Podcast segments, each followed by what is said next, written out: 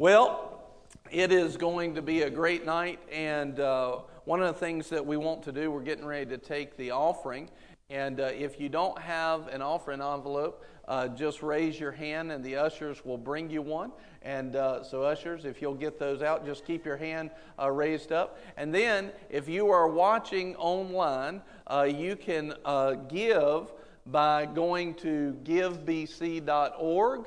Or you can go on, if you're on Facebook, you can actually type in the comments hashtag donate with the amount, no spaces, and you can give there. Uh, then we also have a slide. Do you have that slide for uh, Dr. Richard? Okay, go ahead and put that up there just so that people have it. And if you're making out, um, if you're making out checks tonight, you can make them to Voice of Revival. Voice of Revival. Amen. Uh, so we can put up that slide, the giving slide, in a minute. So that, that's fine. We'll, we'll have another chance to do that. But here's what I want you to see right now. We have a short uh, video of Voice of Revival Ministries, Dr. Richards Ministries, him and his wife Rhonda, and uh, it just is going through some of the things uh, that they are doing. So, hey, let back there in the video booth, get the camera on me. I'm talking and I'm not even on that shot. So, amen. Thank you. There, hey, there I am. Glory to God. Hallelujah. All right, so now what we're going to do is we're going to watch uh, the video and see what they're up to around the world. And uh, do you want to give any uh, voice over this? Do you want a mic or just let the video speak for itself? All right, all right. Glory all to God. the world. All the nations. Not Amen. Okay, amen. All right, go ahead and let's play that and let's show them.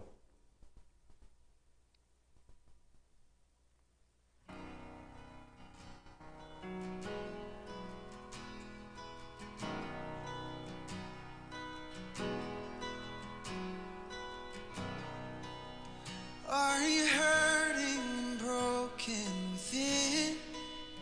Overwhelmed That's St. the Petersburg, weight Russia.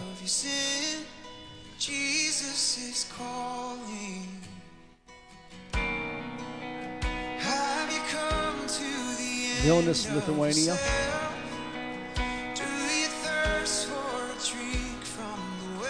That's a big conference in Ukraine, about three, 4,000 ministers. That's Pakistan. It's about 20,000 people there, 40,000 salvations in three nights.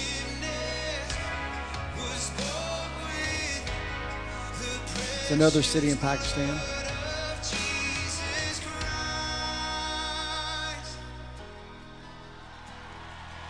That's Latvia.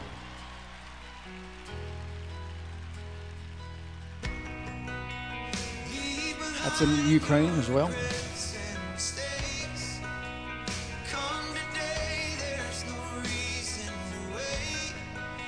Washington, D.C.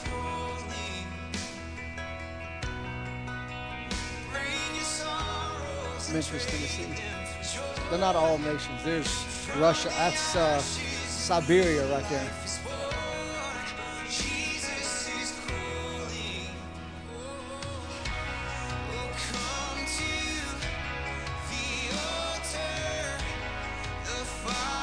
That's actually in Greensboro, North Carolina, right there.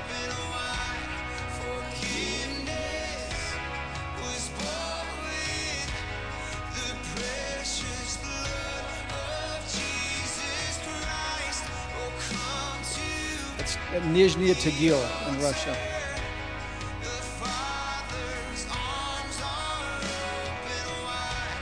That's another church in uh, Lithuania. That's another church in Latvia, Riga, Latvia.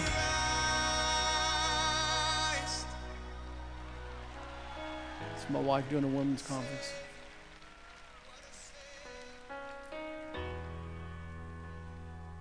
Tampa, Florida, the River Church.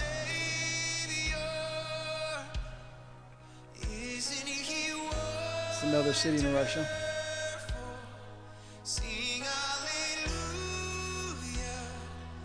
That's in Ukraine, Sumy, Ukraine. About five hours from Kiev. Bow down before him. It's another church in Latvia. That's the conference. Another. That's the same conference in Ukraine, Kiev.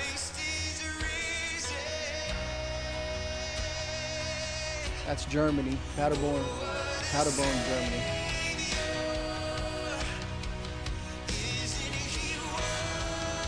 That's uh, the nation of Moldova.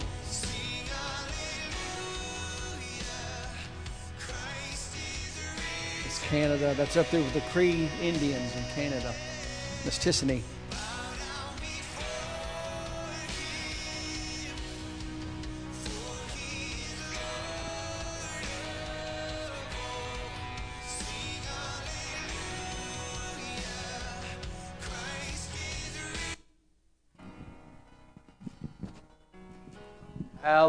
Hallelujah, hallelujah. How many nations? That said 52 nations, but over, Dr. Richard, is it over 100 different times that you've traveled overseas? Over 100 times, 52 nations, 55 now. Glory to God. Amen. God's doing great things. I, a lot of that was over in uh, Europe and uh, I guess Eastern, Eastern Europe. The Lord's had you over there quite a bit. We Did- just got back from Slovakia and Czech Republic and Austria. Slovakia, Czech Republic, and Austria. Glory to God. Amen. Hallelujah. I, uh, you know, one of the things when uh, Dr. Richard and I met, I, you know, I didn't know who he was. I didn't know what, what the Lord had him doing. Uh, I just knew that the Lord told us that we were supposed to meet. And it was such a great relationship. And those covenant relationships are so important. I think I mentioned that. Amen. I think I mentioned that um, one of the things that happened was the Lord said, because we had met now, and uh, and I liked him pretty good, you know, but we had not had much uh, interaction yet. And then the Lord says, "Have him come in and preach at Boomerang." And I don't, you know, here's what you need to understand about Boomerang is I. I don't just let anybody come in and preach. you know, it's got to be the Lord. But I knew the Lord said it, but I never even heard him preach before. And, and I was like, man, I sure hope he can preach. I, I, hope, I hope he's bringing something, you know. And uh, I figured he was if the Lord told me, and I thought I'd heard right. And uh, y'all came in, and we just had a blowout. It was awesome. And uh, every time we've been together, it's just been awesome in the Holy Ghost. And uh, so we're excited about it tonight. So, do you have the giving slides? If you can go ahead and put that up. Glory to God. That way, here is uh, ways to give to Voice of Revival. You can uh, mail it in there. You can do it by Cash App, uh, the dollar sign Voice of Revival. Uh, you can text to give, and you can do it online. Those are different ways. Uh, and then you have the envelopes here tonight, and online they have givebc.org, or they can do it in Facebook. But uh, as we're talking about the offering tonight, uh, I want to share something with you that the Lord, I believe, told me to talk to you about. It's something that actually came out recently in one of the Lunch Plus broadcasts. So, uh, most of the time when you hear the word hope, on Thursday and Friday we were talking about hope. And one of the things that we did a while back was we had a series called There's Hope. And this was back in 2016. There's hope. And uh, one of the things that the Lord brought up to me, he says this in Corinthians these three things abide faith, hope, and love. In other words, these three things will stand and they will abide forever faith, hope, and love. And the Lord asked me, He said, How many messages have you heard on faith? And I was thinking, Oh my goodness, I've heard probably thousands of messages on faith. And he said, How many messages have you heard on love? And I said, Well, maybe not quite as many as I've heard on faith, but I've heard a bunch of messages on, on love too. He said, How many messages just on hope have you heard? And I went, And I was thinking, I'm not sure I heard one on just hope. You know, and he said that yet it's one of the three things that abide forever. It's one of the three things that are eternal and a stable foundation. He said the church needs to know about hope. And so when I got, we did the whole series on There's Hope, and it just kept going on, and uh, people were getting revelation. And one of the things that was major that came out of that is in Hebrews 11:1 it says this. Now faith is the substance of things hoped for, or faith is the support of things hoped for. So, in other words, faith works by love, and faith supports the things that we hope for. So, the things we hope for ultimately are the character and nature of God and the promises of God. In other words, what faith does is faith manifests what we hope for. So, if we see a promise in that word and we apply hope into that promise, faith when we believe on God to bring it about, faith brings that into being. And so, if we don't have something that we hope for, faith may be present, but there's nothing to bring into manifestation. We've got to know the character and nature of God, and we've got to know the promises because all of God's promises are yes and amen, but we put hope in it. But the question was, what is hope? See, and when we talk about hope, and this is what I want to ask you tonight when we talk about hope, how do we use it in our English today? When we talk about hope, we say, well, I hope it goes your way. You know, I hope that works out. And basically, what we're saying is, it could go good or it could go bad. I hope it falls your way. It's really like wish. So, the way we use hope in our English uh, language in, our, in this culture today is it's like luck or it's like a wish, right? And so we'll say, well, I hope that works out for you.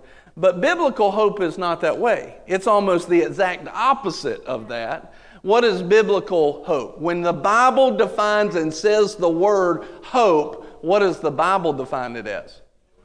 Joyful, three things joy, confidence, and expectation.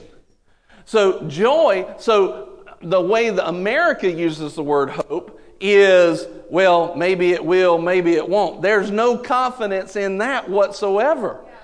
There's, and if there's no confidence in it, there's no joy in it. I don't know how it's going to work out, you know, I don't know, you know.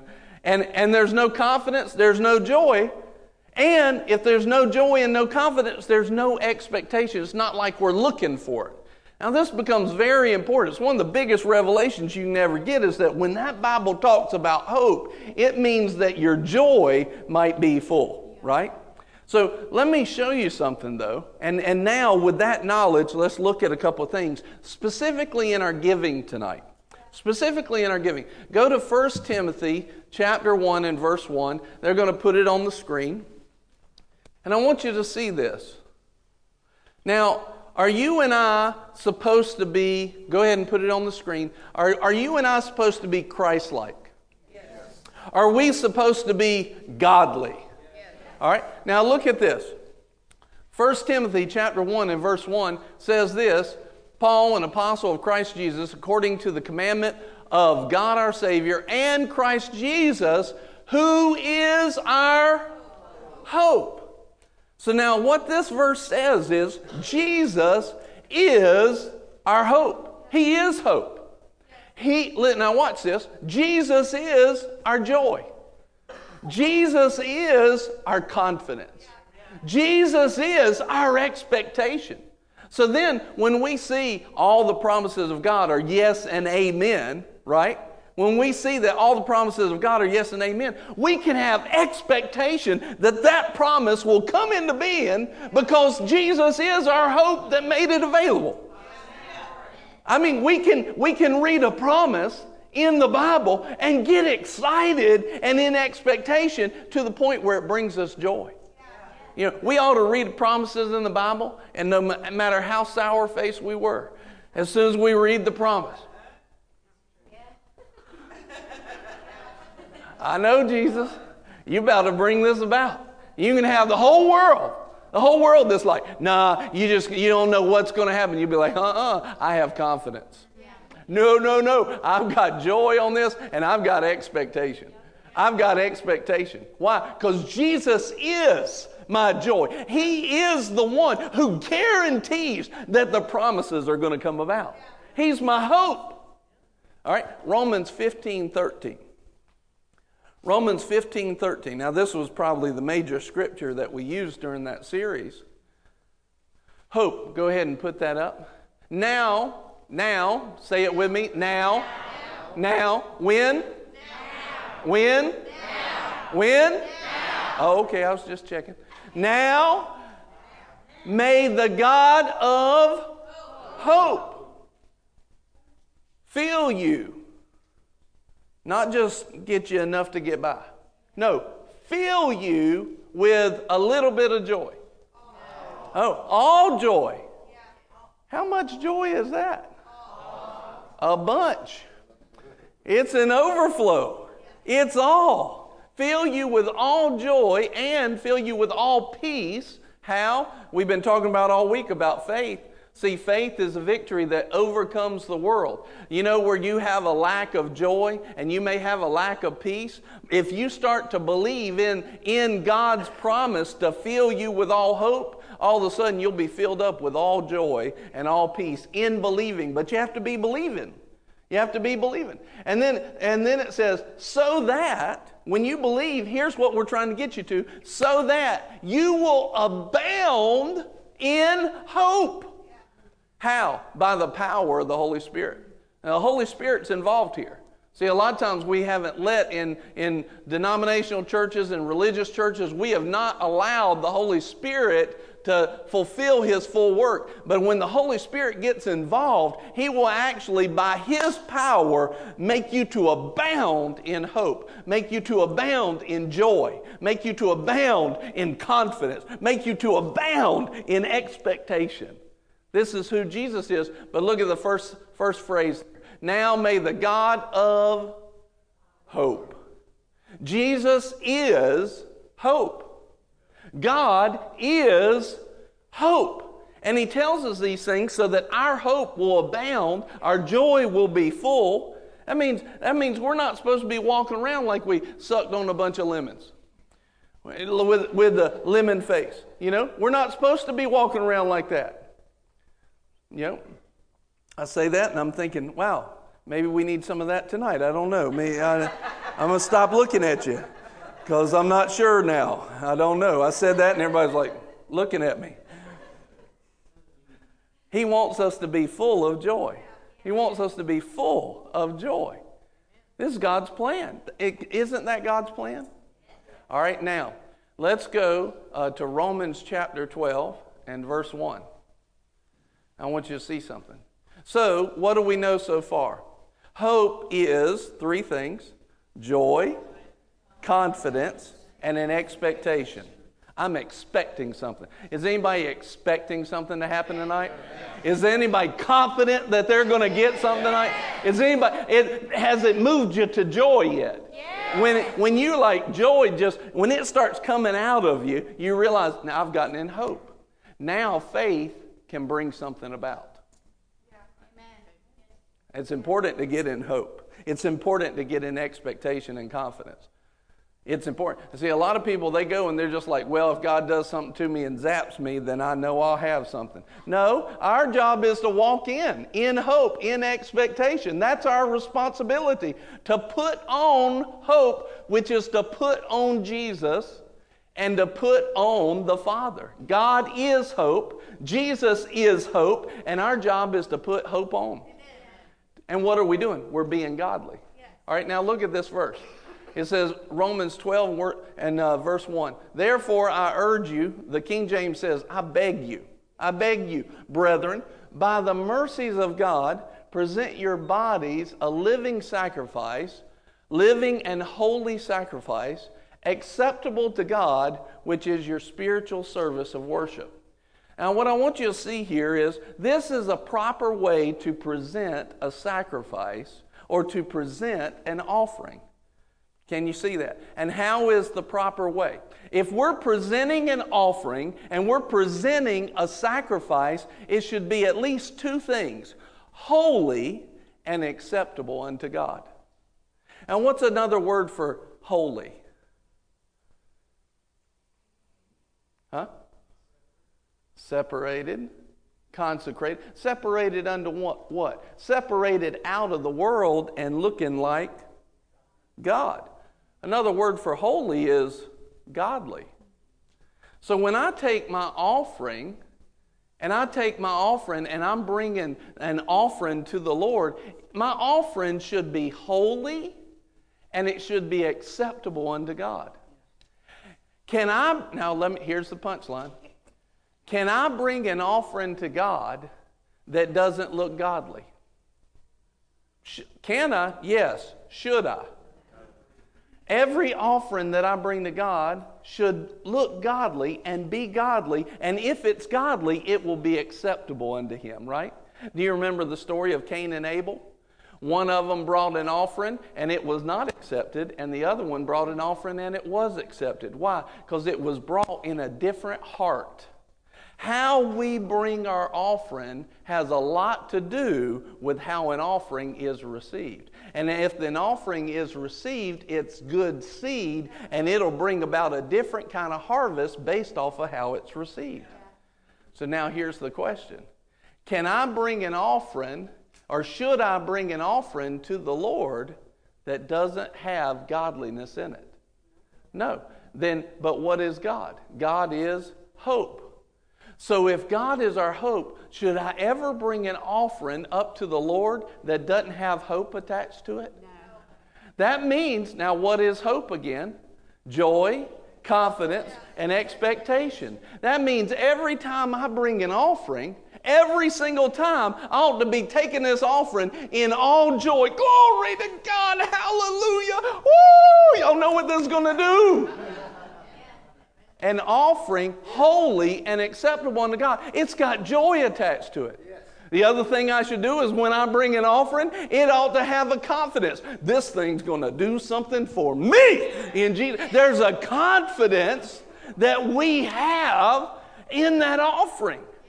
That's what part of what's making it holy and acceptable unto God. It should also have an expectation. I am about to plant a seed, and this thing's going to spring up in my life. And if I'm not bringing that offering in joy, in confidence, and in expectation, then that offering's not meeting the requirements it should be. Well, what does that take to get it there? See, when I know that I know that God is our hope. He is hope. He is God is joy. God is confidence. God is expectation. And in order to have an offering that's holy and acceptable, it needs to be godly. Then when I bring my offering, I got to make sure that I'm attaching hope to that offering. When I go up there, if I'm going up there and like I said last night, you get to the bucket and you're just not joyful about it, you're not cheerful about it, and it's like hard to let go of that thing. Oh my goodness, I, I, I don't. Oh. Before you drop it in the bucket. That's not joy. It sure ain't confidence. And it's not an expectation of anything. And what that th- what's going to happen to it? You probably should have just kept it. It probably do you better to keep it. But if I will work on my heart and I'll say, "Oh Lord, I know who you are.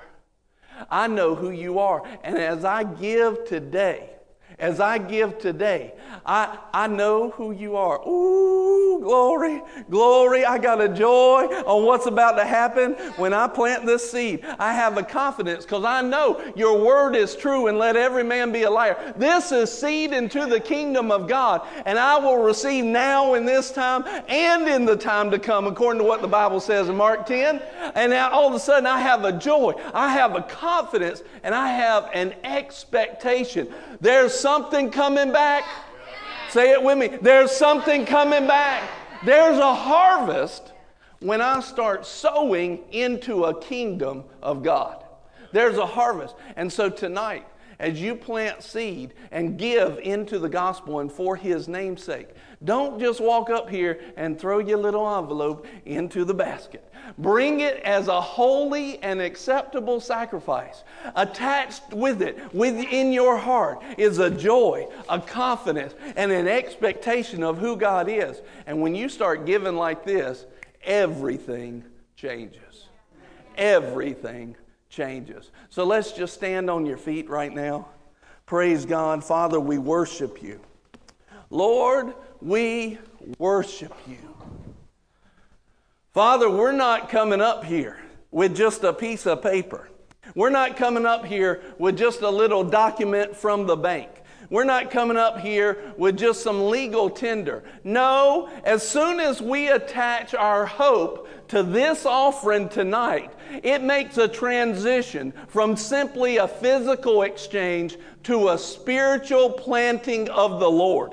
And when that planting of the Lord happens, there's a, it is seed sown. I, am talking to people tonight that know this thing is changing for me. I have a joy on my offering tonight. I have a confidence on my offering tonight. I have an expectation on my offering tonight. See, these are the ways of God. It doesn't make sense to the world, but oh, does it make sense to God? Lord, we're lining up with you tonight. We praise you. Lord, we attach hope, and this offering becomes a holy and acceptable sacrifice. Lord, we join hope of our heart right now with what we're giving tonight. We praise you. We worship you. We give you all of the glory and the honor. Lord, let it be multiplied in Jesus' name. Amen. Amen. You may bring your offering up. Thank you, Father, for everybody who's giving. Lord, let it overflow. Let every seed be supernaturally. let every seed, hey, some people took it to heart. Amen. Let every seed be supernaturally multiplied and let it be quick, quick, quick in Jesus' name. Quick in Jesus' name. Supernatural. Father, we declare it tonight. In the name of Jesus. Dr. Richard, Nicole, and I, we agree right now. In the name of Jesus, as ministers of the gospel, Father, we receive tithes and offerings on your behalf, and our job is to receive it for your kingdom and your kingdom only, and to bless it in Jesus' name. Lord, we call it blessed. We call it blessed. And Lord, we receive your blessing in Jesus' name. Amen. Amen. Glory to God. You may be seated. Hallelujah. Man, that's the kind of stuff that'll get your finances turned around. What I just explained, this kind of thinking towards God's holy ways, that's what changed our finances. It changed us, yours too, I guarantee it. It changed your, our finances. We've seen it too many times. And listen, we just praise God for you and thank you. You, I'm telling you, it's something special tonight. Dr. Richard, we love you so very much. I want you to take it and run with it, and I'm ready for it. Are you ready? Amen. I love you. Hallelujah.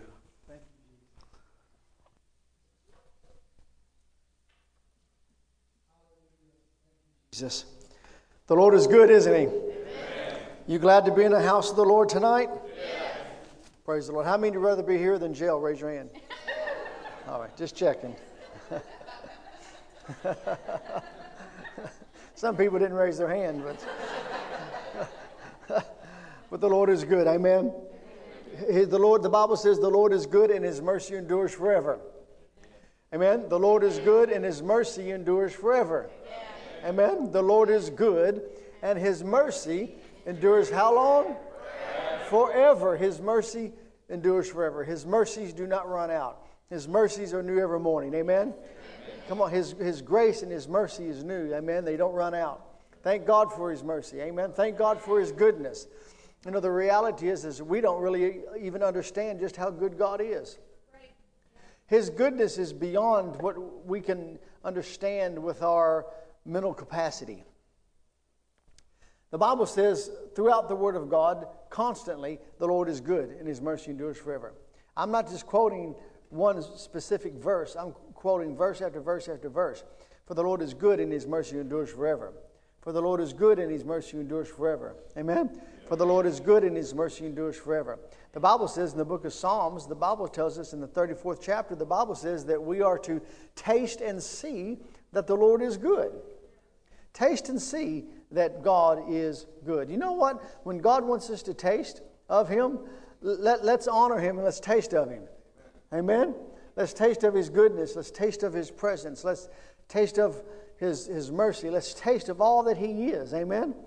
You know, the Bible says in Psalms 84 that God is good to all. Because He's a good God. You know, He is a good God. And His goodness is, it's so good that He has no beginning and He has no end. Amen. But I believe tonight that God's goodness is going to fill the house because the glory of God shall fill this house. You know, you know, Mo- uh, Moses wanted to see God in Exodus 33. Moses wanted to see God. Well, obviously, God couldn't allow Moses to see him and live. So, Mo, so what did God do? God took Moses and hit him in a rock, and so when God passed by, that he could see his backside. You know, and then we get a whole chapter, 33 and 34, just on the goodness of God. Because you know what God said? Because Moses said, Show me your glory. Show me your glory. Show me your glory. Yeah. So God said, I, I, I'm going to show you my goodness. That's what the Lord said. Yeah. He said, I'm going to show you my glory because I'm going to show you my goodness. I'm going to show you how good I am. And then God hid Moses in the cliff of a rock, and when God walked by, Moses was able to see his backside. That's like me. That's just like me, you know, Uh, hiding you in the corner here and, dry, and, let, and drive by and let you see my Z06 Corvette, hallelujah, in the back of it, hallelujah. That's 750 horsepower, hallelujah. Is that your car, Brother Richard? It's coming. Because I, I, I, I've learned about faith, hallelujah. I've learned about faith. Yeah. Come on, I learned about faith. Everything's about faith. Everything's about faith. We, if you didn't see the broadcast this morning, you need to go back and watch it. You know, we might, I might even, who, who knows, we'll just follow the Holy Ghost, but we might get it back into some things. But everything's about faith. Every single one of you, let me ask you a question. How many of you all here tonight, you know that you know that you know, beyond a shadow of a doubt, that if you should die tonight, you go to heaven? Raise your hand. Okay, I'm checking. Every- every- Everybody on that, hand, on that side? Okay. Everybody on this side but one. Well, that's 99.9% of the people. Well, here's the reality the greatest miracle that could ever happen, that, that's greater than a tumor disappearing, that's greater than blind eyes being opened, that's greater than a limb growing out. Hello? That's even greater than another planet being created. The greatest miracle is for an individual to be translated from darkness into light. The greatest miracle to ever take place is the miracle that happens when you become a brand new creation. Old things passed away, behold, all things have become new. Amen? See, we could say something that no other religion can say. Because understand something. When you, when you, become, when you become a Muslim, when people become Muslim, their nature does not change. They are the way they are before they got saved or uh, before they uh, invited whoever, however they do it. I don't know how they become Muslim, but however they become Muslim, you know, it's probably, who knows? I, don't, I really don't know how they become Muslim. Maybe they just profess to be Muslim. Who knows? But you got, you got to do something to become a Christian. Yeah. I remember one time that, um, oh, well, understand, but what my, my really what I want you to understand about, about Christianity is that Christianity is the only religion that changes your very nature. Now, we know it's not a religion, but for argument's sake, just, just let's go with me. Christianity is the only religion that changes the very nature of its followers. Amen?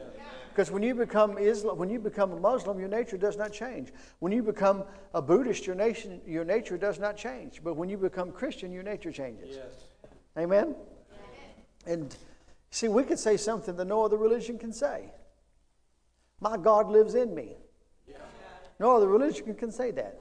My God lives in me. Think about that. My God lives in me. My God, the very creator of heaven and earth, he lives on the inside of me. Amen? Think about it. The very one who raised Jesus from the dead lives on the inside of me. The very, the very one who spoke from a burning bush in Exodus chapter 3 lives on the inside of me. My God lives on the inside of me. I remember a number, a number of years ago, I was in a, I was actually going to play golf. I got all kinds of golf.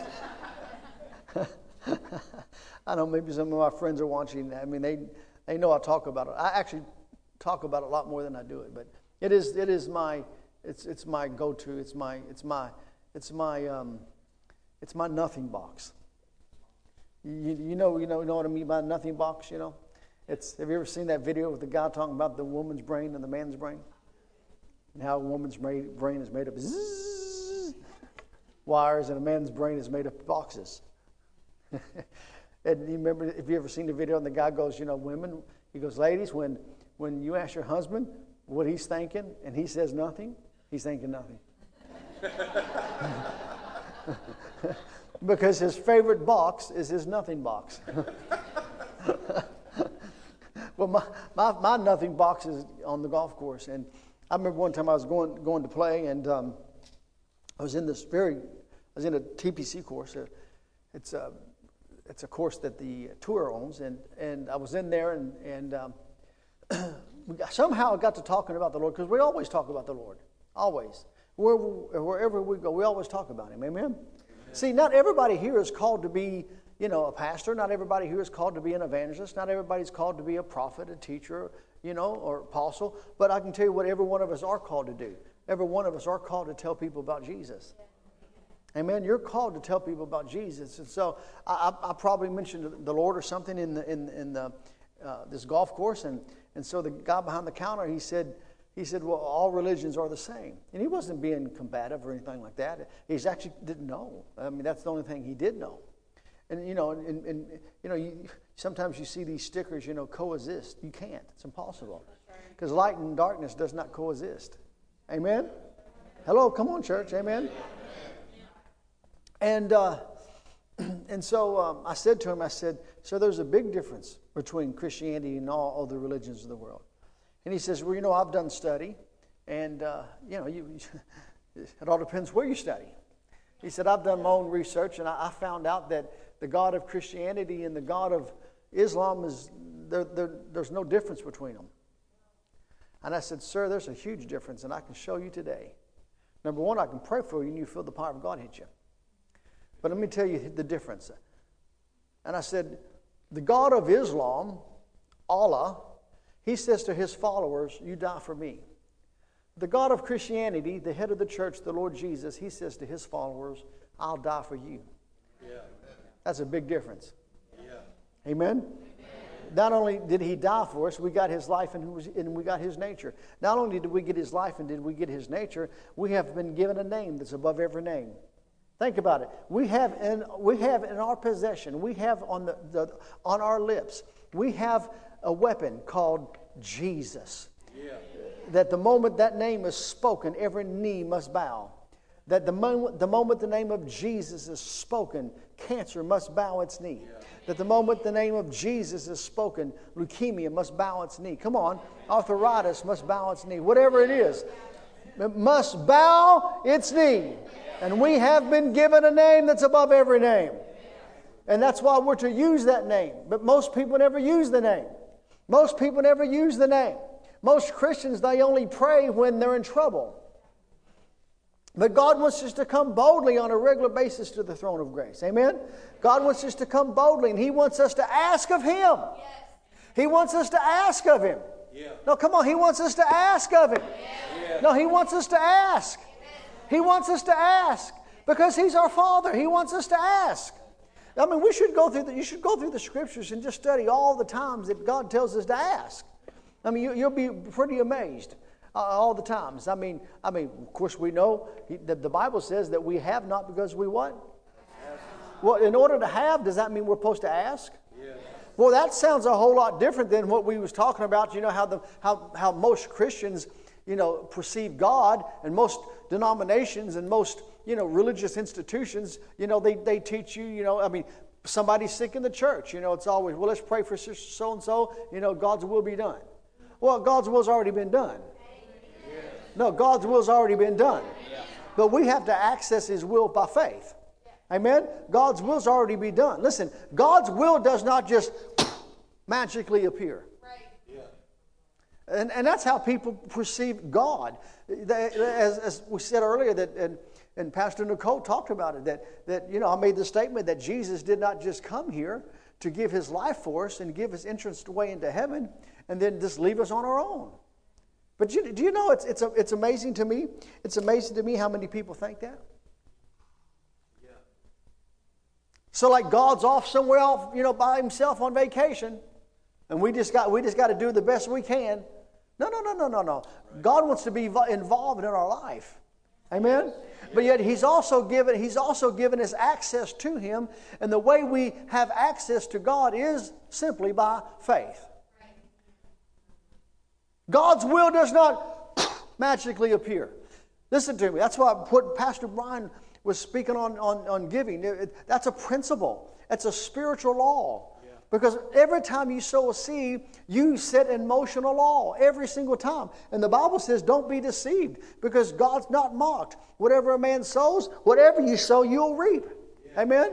Whatever you sow, you'll reap. Listen, I was associate pastor um, many, many, many, many, many years ago. I was associate pastor, and it's amazing to me how everybody in the church wants to give the church their junk. No, no, they want to give. It really, really, what they need to do is burn it. Because they, but they want to give to the church. And not only do they want to give the church their junk, they want the church to come and pick up their junk. I remember one time I went to pick up this couch and, uh, I mean, it had plastic on it and it's all new. And I, I thought, wow, I, I, I prejudged them. and I go to pick up the couch with the other pastor, you know, with the, the brand new one. And, the, and the, the lady goes, no, no, no, no, pastor, not that one. That's our new one. We will get bless the church with that one. Uh, and I leaned over and looked at it and it's like, ah! I mean, you go sit on it and springs come up and bite you on the behind.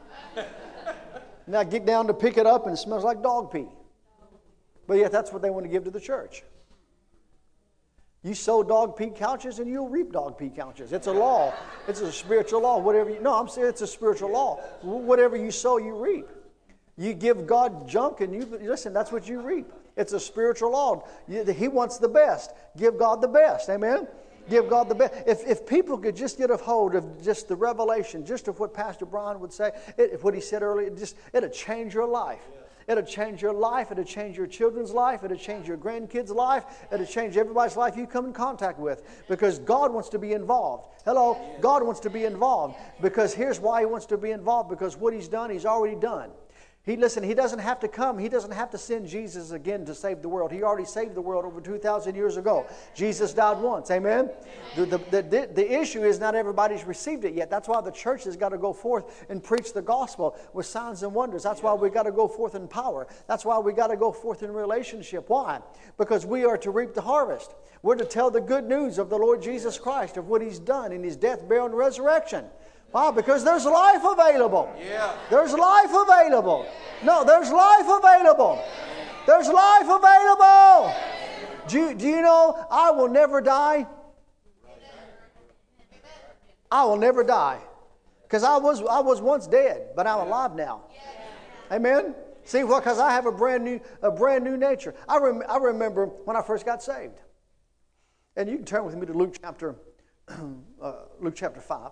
I mean, when I first got saved, I had an individual, still, matter of fact, he just texted me tonight. He, he led me to the Lord. You know, I got saved when I was uh, 17, the end of my junior year. And uh, he, he would come up to me and uh, almost every day on a, on a regular basis for about three months, come up to me and and he look at me and go, Ricky, man, are you accepted Jesus yet? You know, if you don't, you're going to hell. And smile.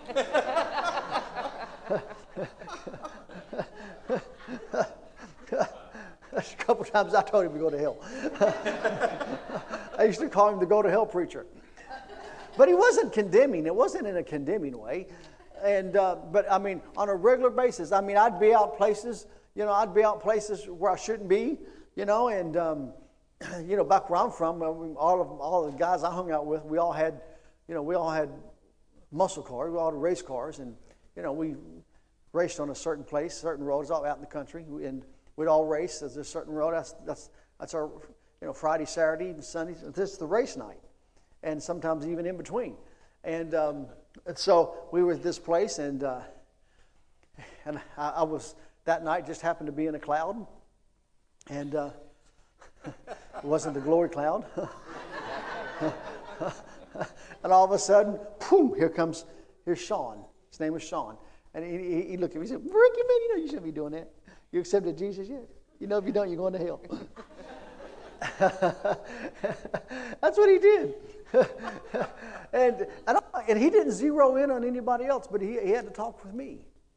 And, and I, re, I, remember, I remember one night, uh, one, one um, uh, I think it's the last semester, we switched classes. And, and I remember that I decided, well, you know, it's a new quarter, I better go to this class. And, and I remember I walked, in this, I walked into this um, uh, biology class that I've had for the last three years.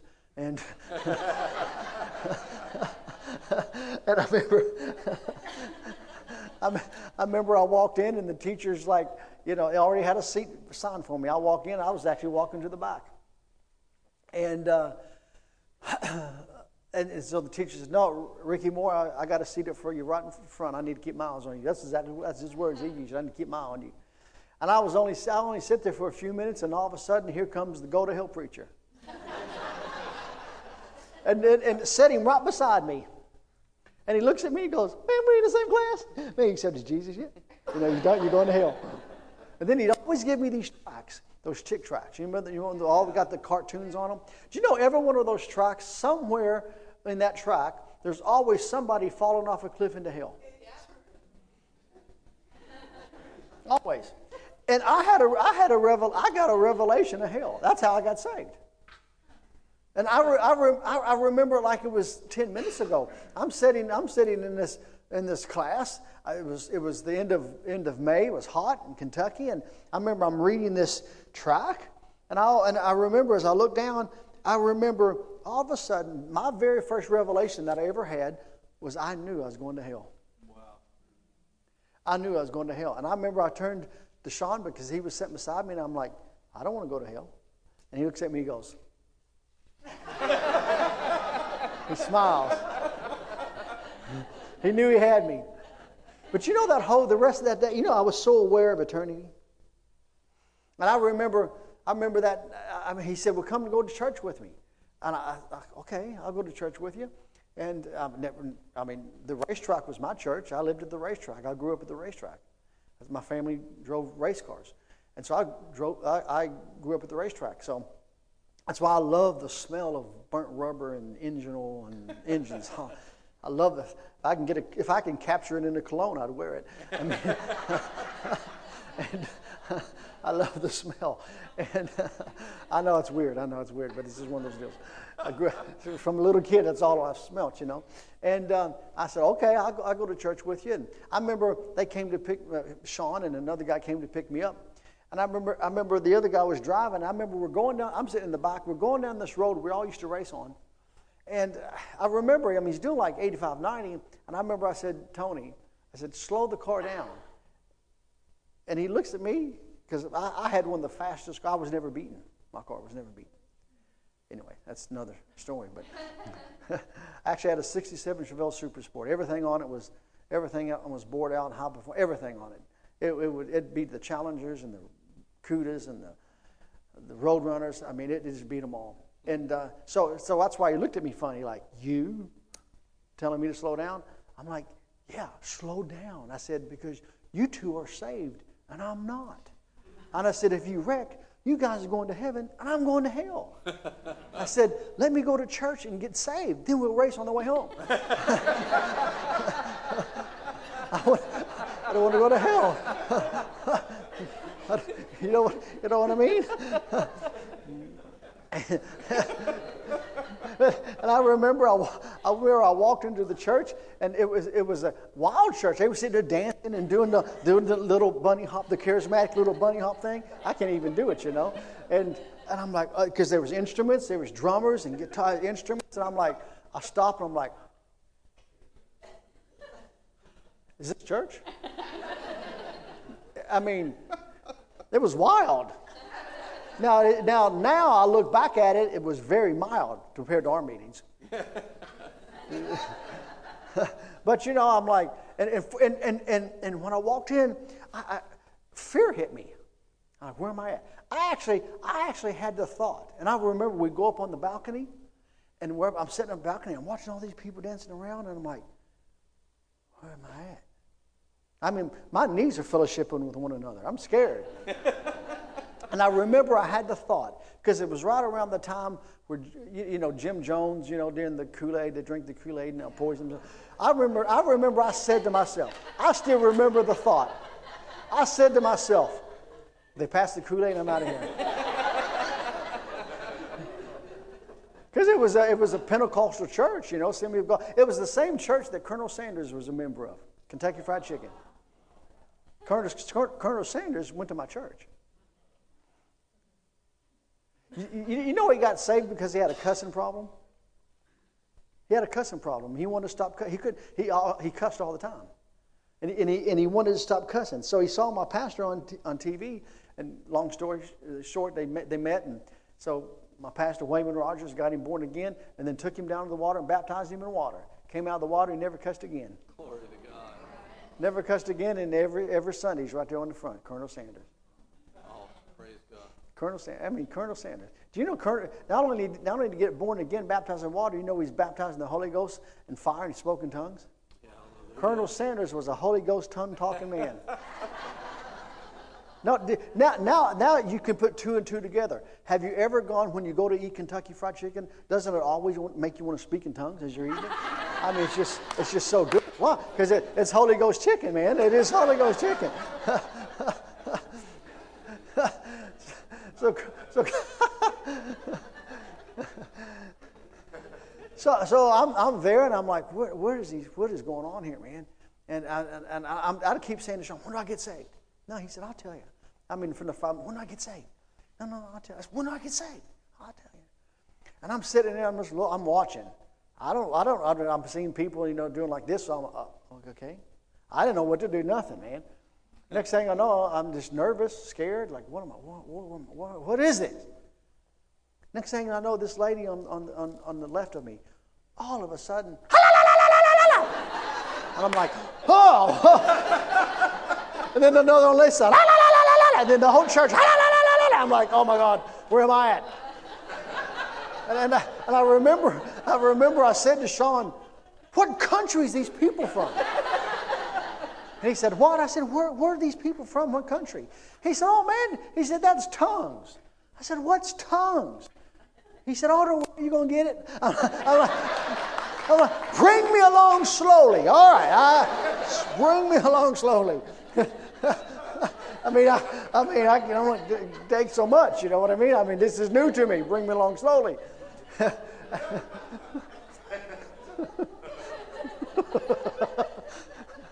That was on a, you know, that was on a Thursday night. That was on a Thursday night. And I remember he, he, when the time came, he, he said, Go, go, go, your time, go. And, and I went down there and I went and gave my life to Jesus and, and got born again. And I remember I walked out, I remember I, I, felt so different. Why? Because, see, I was once dead, but now I'm alive. Yeah. That's why I said just a moment ago, I, can, I cannot die. I already died. I'm alive now. Only thing, I, I, just I just close my eyes. That's it. I just I just close my eyes and step into step in. The Bible says we go from glory to glory. I step I step right into glory. Amen. Amen. And I remember I walked outside because everything's so alive to me. I remember I walked outside and I was like, tree. Look at that tree. No, I just never noticed it. Why? Because I'm alive now. And I'm like, listen, birds. Listen to the birds. Grass. Look at the green. Look at the Kentucky blue. Look at the grass. That's the first time I, I ever mentioned the word grass and didn't have the thought of smoking it.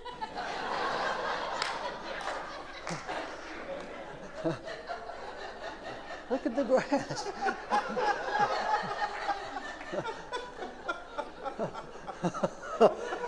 I was like uh, so alive.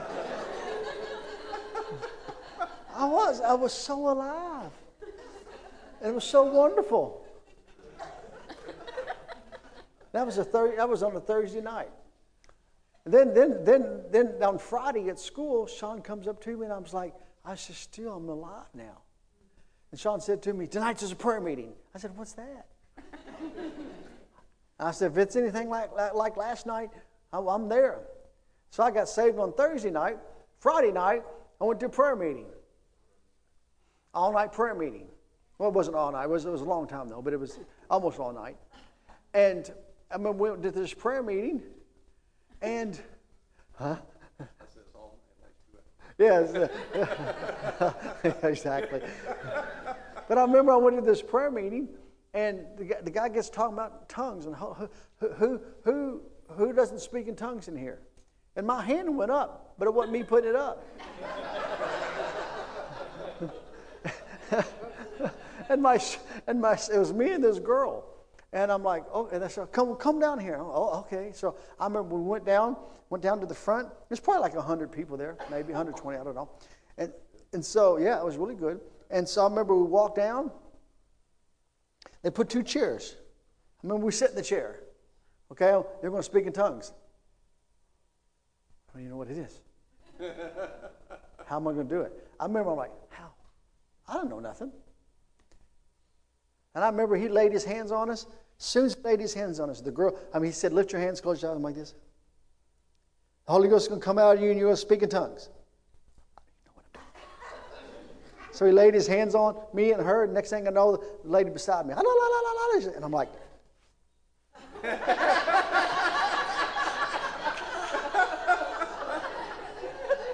I'm like, how'd you do that?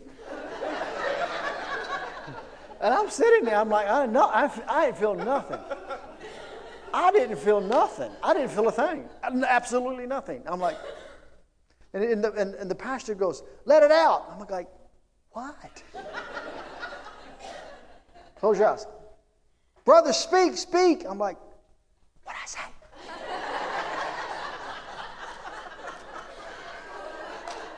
I know nothing. I don't know what to say. He tells me to speak, and I don't even know what I'm supposed to speak. Uh, uh, uh okay, racing fast, speed, speed, speed. What am I going to what, what, am, what am I supposed to say? And I'm like this, and he said, he said, brother, you got to help God out. I don't know what I'm doing. I don't know how. How do I help God out? And he said, brother, just open your mouth. I, am I'm, I'm, very, I'm very black and white. I'm a very literal person. So, I, oh, okay.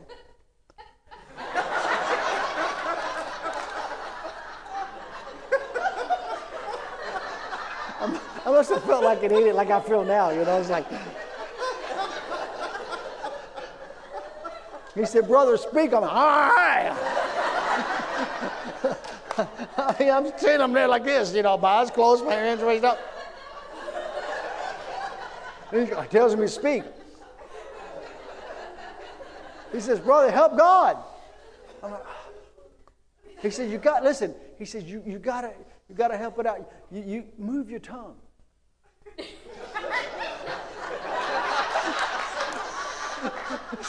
I'm sitting there. I go,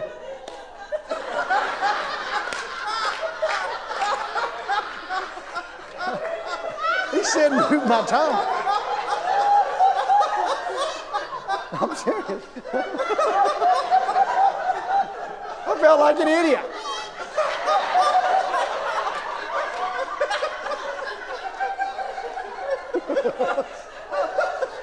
and, he, and he goes, Speak! Uh, hey, hey! you know anything?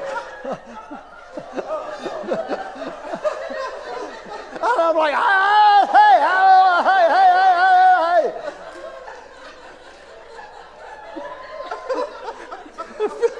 no matter, man. Like then, I felt stupid. Even then, like I feel now, you know. I'm sitting here going, Why have I never heard this story before tonight?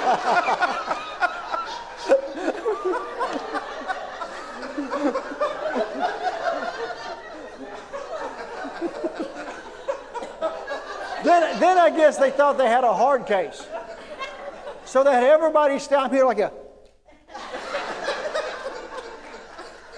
then he has everybody stand up and come around me. Next thing you know,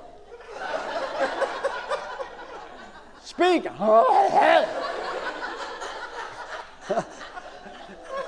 and they got their hands on me, and then I'm sitting. Can I use an example?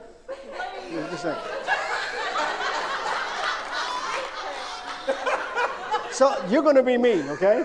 So people, people all behind me, and I'm like this. And, and people putting their hands on me, and all of a sudden somebody goes, speak. And it startled me, and I go, ah. And they go, I just, it startled me. I didn't say nothing. And they go, ah, you got it, you got it, you got it, that's it, you got it, you got it, you got it. I'm like, I don't know what I got, I just went on. Hey, hey, hey, I don't know what I got.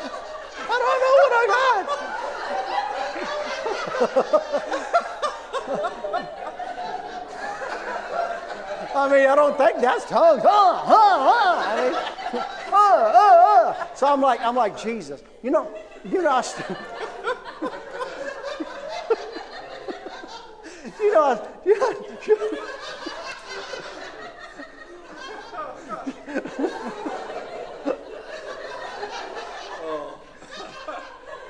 know I still remember the word? And I remember, I remember I'm there. and all of a sudden I hear, Hana. It's the only word I knew, Hana. And I'm like, Hana. That's it, you got it. oh, Hana. Hana, Hana, Hana, Hana,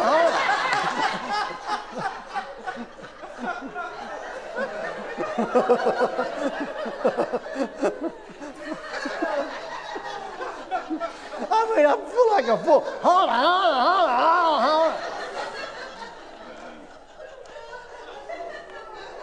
holla. Okay, I got it. On. And I, I, I, rem- I remember, you know, we said, go back to my seat. And I remember I, I said to myself, I can't forget that word. Because I surely want to relive that, but I didn't. and I remember I go back to my seat. Hana, Hana, Hana, Hana, Hana. Hana, Hana, Hana, Hana, Hana, Hana. Hana, Hana, Hana. Hana, Hana, Hana. Hana, Hana, Hana. Hana, Hana. Hana, Hana, Hana. Hana. Hana, Hana, Hana. Hana, Hana, Hana, Hana, Hana. Hana, Hana, Hana. Hana, Hana, Hana, Hana, Hana. Hana, Hana, Hana, Hana, Hana. Uh, no, because he said, well, everybody pray in tongues. Hana, Hana, Hana, Hana, Hana. Hana, Hana, Hana, Hana, Hana, Hana, Hana, Hana, Hana, Hana. And I remember in through the night, I, I remember they was praying for other things, and, and, of course we had to all come up in front again and praying in tongues. And, and, I, and I remember, I remember that the pastor said, pray in tongues over him. But he was he, to pray. You know, he, he didn't need to be baptized in the Holy Ghost, but it's something else. So I didn't know what to do. I just okay. So I went. I just went to do like this.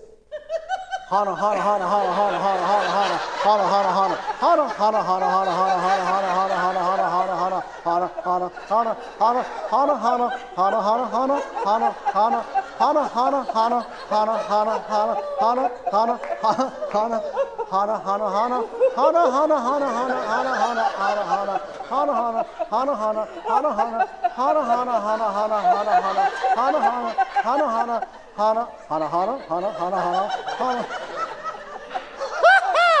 Woo! Hana. Shoo.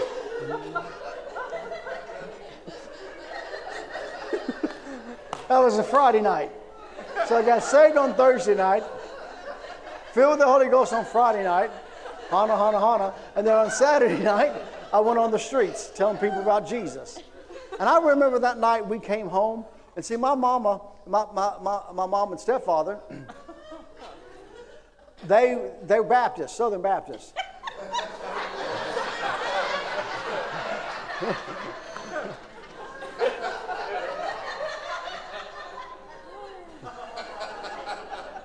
And I remember I went home, and it's probably like one in the morning, maybe two. I said, Mama, Mama, I said, listen, last night I got saved. And she goes, Oh, honey, I am so thrilled. I'm so thrilled. I said, But Mom, tonight I got with the Holy Ghost speaking tongues. Listen, Hana, Hana, Hana, Hana,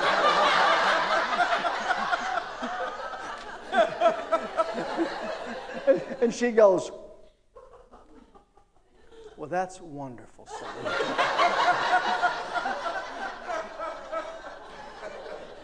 And I, I, I, I,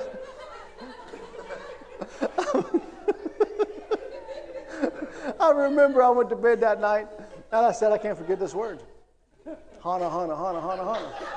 And I remember as soon as I woke up the next morning, my, my, I was like, I, my first thing my mind went to was that word. Hana, Hana. Oh, there it is. Hana, Hana, Hana, Hana, Hana.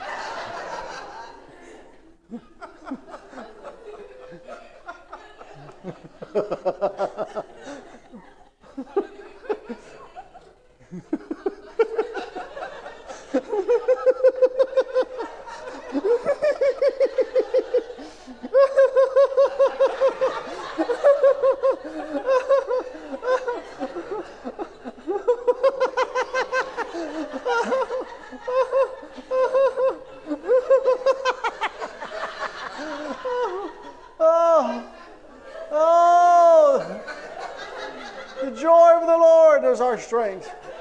The joy of the Lord is our strength. In His presence is fullness of joy. In His presence there's fullness of joy. Come on, in His presence there's fullness of joy. Everything you need, everything you need, Hana, Hana, Hana, is in His presence.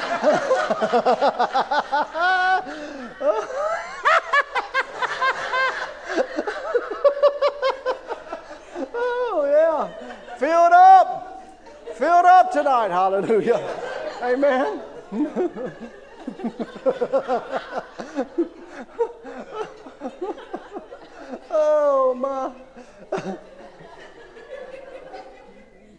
Are you there in Luke chapter 5?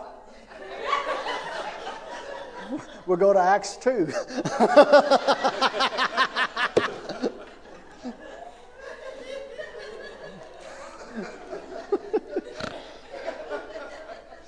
Oh. Don't you,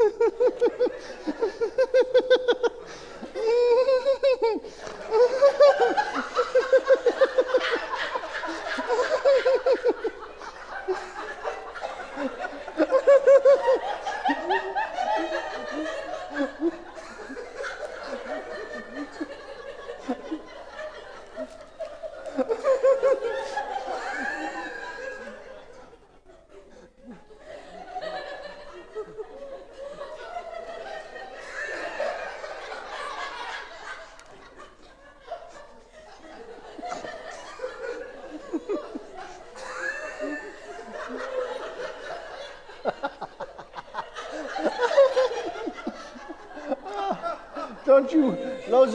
watching, let it fill your house.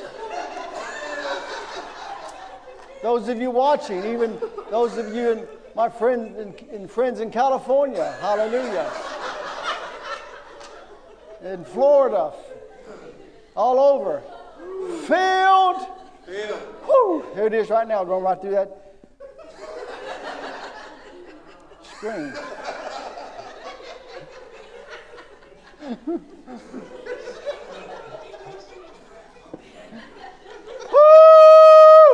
Hallelujah.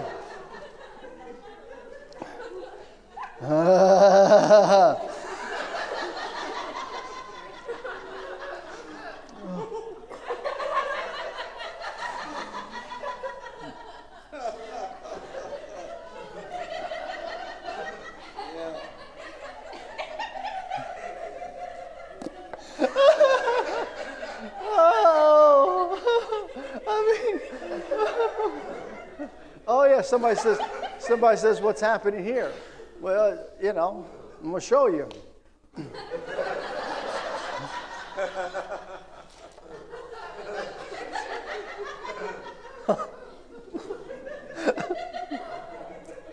Hana, Hana, Hana. Hana, Hana, Hana.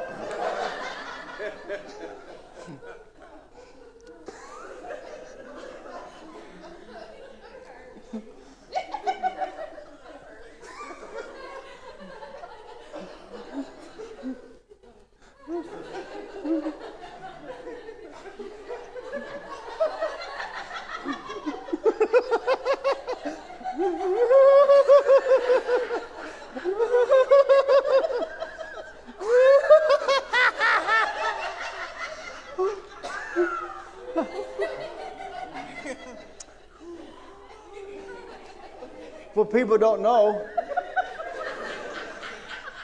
is people being healed right now. This joy of the Lord, come on, gives makes the heart be merry, and the merry heart does good like a medicine. Amen. Amen. This is this. You learn to live this way. Like on the broadcast this morning, we talked about you know such thing as burnout. You only burn out when you live in your own strength and your own power and your own might.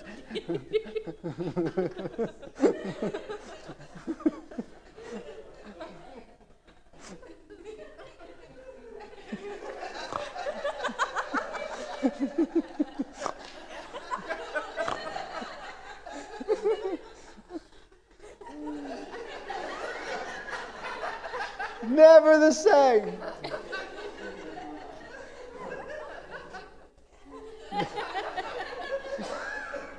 Oh. Whew.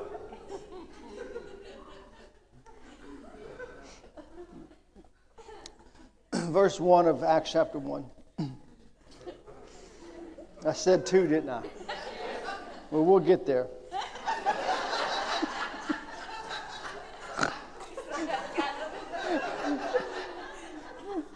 Verse, this is the Acts.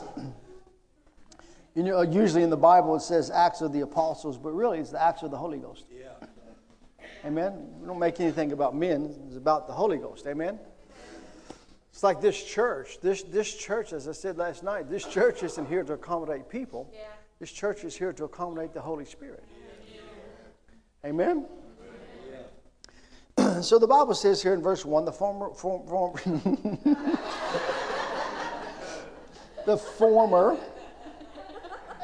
treaties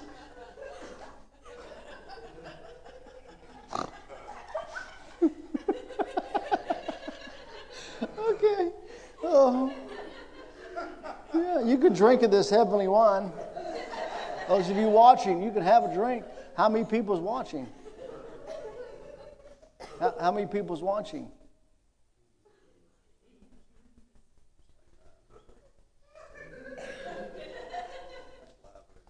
It's live. Close to 10. I guess that's nine. 12. Okay, I'm, I'm in verse 1, aren't I? Sheesh. The former treaties have I made off the, uh, whatever your name is.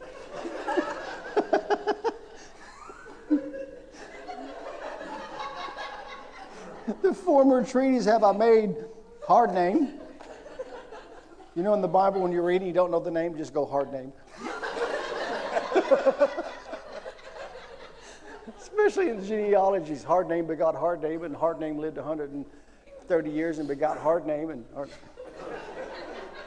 the former treaties have I made, O Theophilus, concerning all that Jesus began. Now listen to this. Began both to do and teach until the day when he was taken up. After he had given, listen, this is important. After he had given commandments, listen to this. After he had given commandments through the Holy Spirit to the apostles. Did you know that Jesus, you know, at this point, Jesus had already been resurrected? Jesus had already been resurrected, hadn't he? But isn't it interesting that, that even though Jesus is resurrected, the Bible still says that he gave commandments by the Holy Ghost? Shows the importance of the Holy Ghost. See, there's a reason why the Bible begins with him and ends with him. There's a reason, there's a reason why the church was birthed in the Holy Ghost. There's a reason why Jesus was born by the Holy Ghost. He's the reason why you don't see anything happen in his ministry until the Holy Ghost come. But John said when he comes, he's going to baptize us with the Holy Ghost and with fire. He's going to baptize us with the Holy Ghost and with fire. And I can tell you right now that, that, the, that the, maj- the majority of the church world, the majority of the church world does not know anything about the fire of God. Just like they don't know anything about miracles, just like they don't know anything about signs and wonders, just like they don't know anything about great blessing. Amen? I mean, you, you, get, you, get, you get around most people, I mean, I mean you, you want to know how you're going to freak, you, you know how to freak people out? Just tell them, God talks to me. No, you, that'll freak them out. H- hello? Then let them, then let them find out speak in tongues.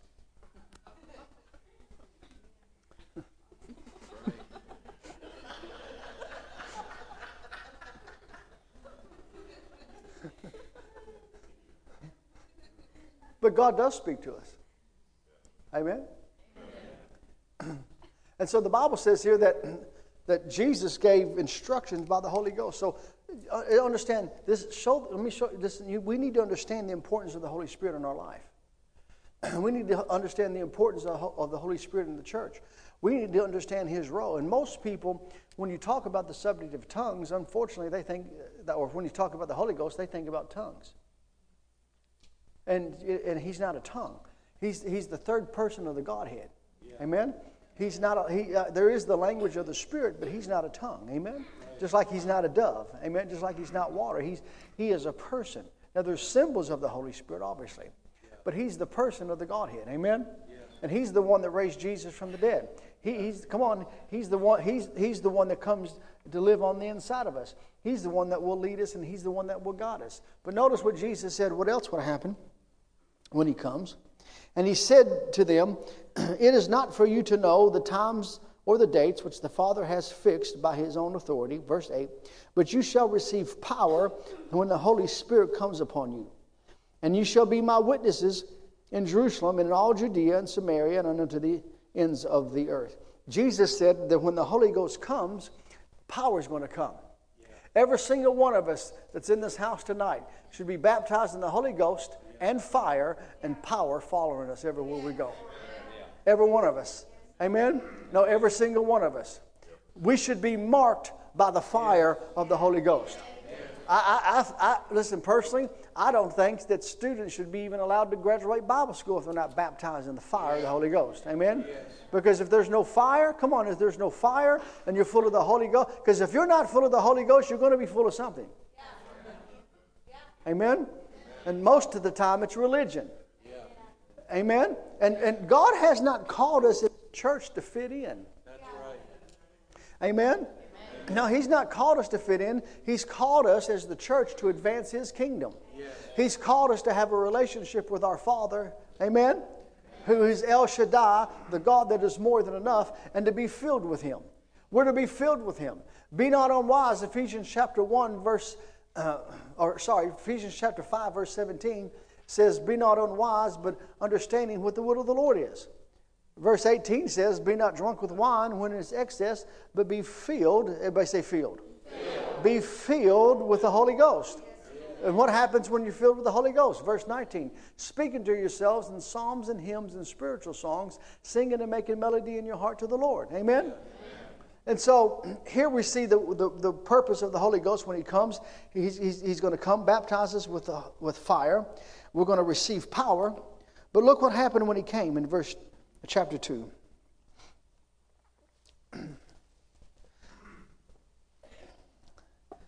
When the day of Pentecost had fully come, they were all together in one place. Suddenly, a sound like a mighty rushing wind came from heaven, and it filled the whole house where they were sitting.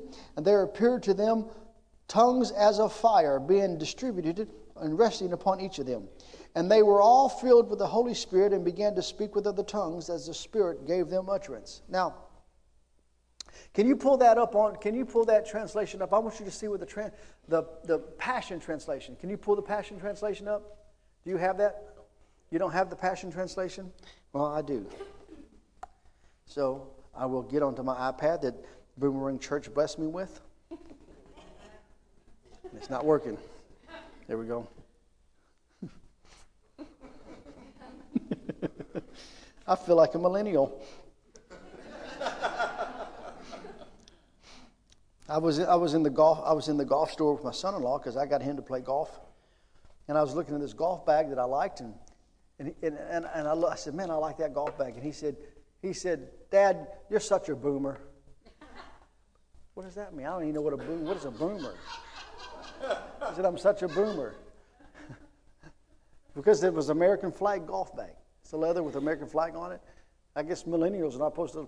They didn't like that. I don't know what it was, but I, I thought it was the sharpest looking golf bag in the store because it's an American flag, you know. Then I come. Then I find out. What, I said, "What's a boomer?" And then I looked at. Thing. I'm not even a boomer. I think I'm. I don't even know what I am, but I'm not a boomer. But well, what does that have to do with tonight's service, Brother Richard? Absolutely nothing. It has to do that I got on my iPad here. That's what it has to do. Because I'm reading from I'm reading here from the Passion Translation. Listen what listen what Acts 2 says. Hallelujah. On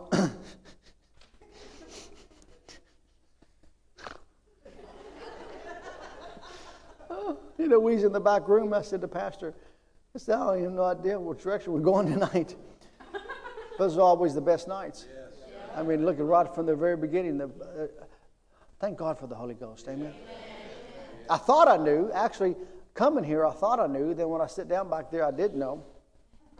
Matter of fact, I was talking to a friend and told him I knew where I was going, but I, this is. So what are you making? You're not making any sense. I know. I'm drunk. I feel it. I feel it. Do you know we've done almost since 1990? We've probably we've probably we've probably done almost 10,000 revivals. So for over 25 years, we do two services a day. Almost 500 meetings a year for 25 years. I mean, that's a lot of meetings. And you know, I can tell you tonight with the joy that's in the house and watching people get hit with the joy, you know, I can tell you tonight that it, it, is, it is just as real to me tonight as it was 30, 30, exactly 30 years ago when it started happening. It's just as real to me tonight, the joy of the Lord, as it was 30 years ago when it started happening. See, that's, that's how you can tell something's of God. I mean, you know how you, the easiest way to tell if it's of God, see if it's still around in another five, six, seven, ten years. If something just comes on the scene and only lasts for, it's, understand something, it, it was, it, it, it was false signs and wonders. Amen? And if it doesn't draw attention to Jesus, then it's not from the Father anyway. If it doesn't draw attention, come on. If it doesn't draw attention to the Father, amen? people, people think revival is about just accepting anything. No, the furthest thing from the truth. Amen? People think we're, you know, you, you, talk to people about revival and everybody wants to focus on the manifestations. And thank God for the manifestations because there will be manifestations in revival. But that's not, the, that's not the purpose of revival. The purpose of revival is get to the heart of man. Yeah. To bring man to the place to where man falls in love with Jesus all over again. Amen? Where Jesus, come on, church, where he becomes our first love. Amen? So here, but I want you to hear this out of the Passion Translation. He says, on the day of Pentecost, uh, on the day Pentecost was being fulfilled, all the disciples were gathered in, in one place.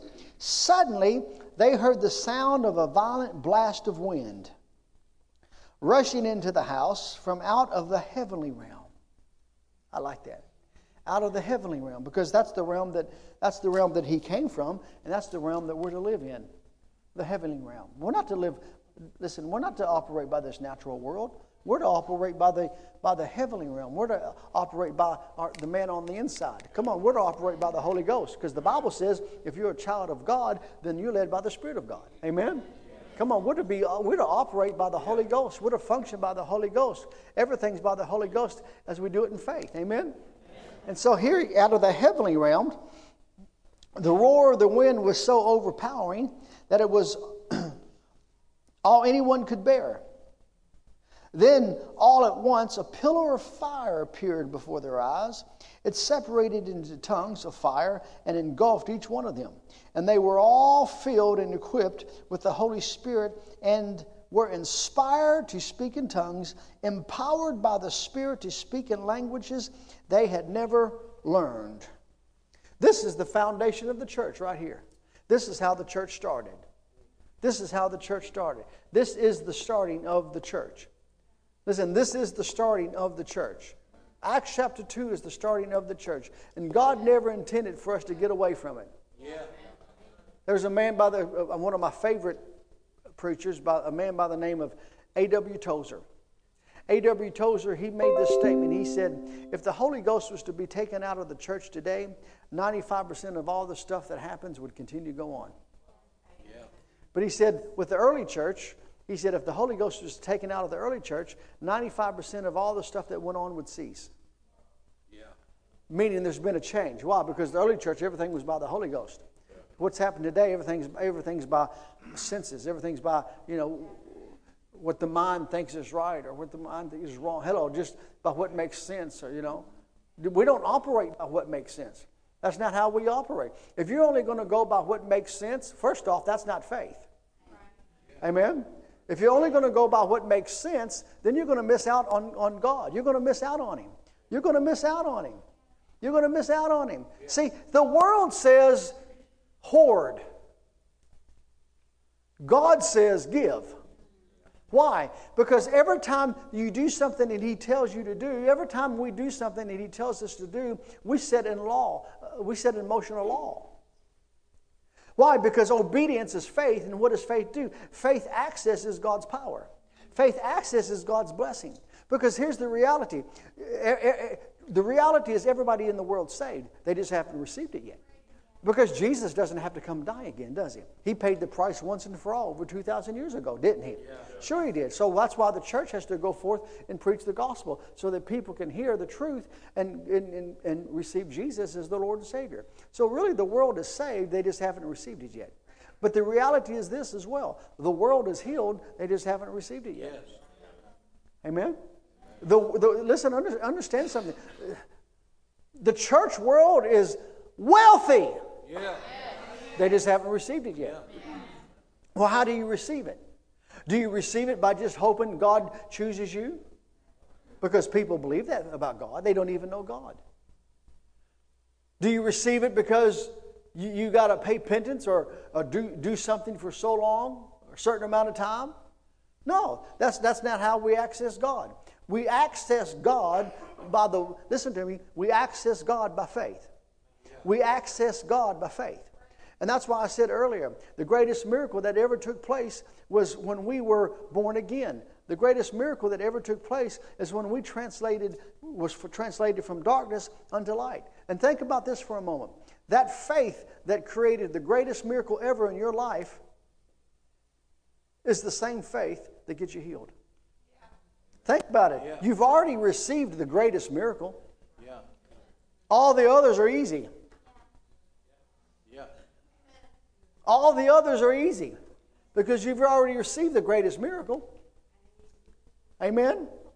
But the problem is, is that people, people, get caught, people get caught up in, in religious circles and they get religiously brainwashed and, and, they, and they base things upon religion instead of basing things upon the Word of God. Amen? Everything's got to be based upon the Word of God. Why do you believe what you believe? No, why do you say what you say? Why do you believe what you believe? Why? Because the Word of God says so. Amen?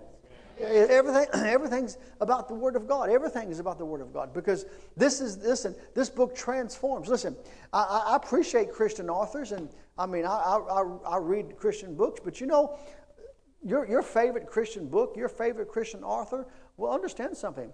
The only thing that book's going to do is give you information. There's only one book that brings transformation, and that's the Word of God. There's only one book that will take you from death to life. That's the Word of God. There's only one book that will change your nature, and hello, that's the Word of God. Amen. So it has to be it has to be utmost importance. It has to be first. Amen. That's why everything we do we have to base upon the Word of God. But the Bible, the Word of God. Listen to me. The Bible says that the Spirit of God was poured out, and fire set upon the church, and they begin to speak with other tongues. The Bible says that the just shall live by faith.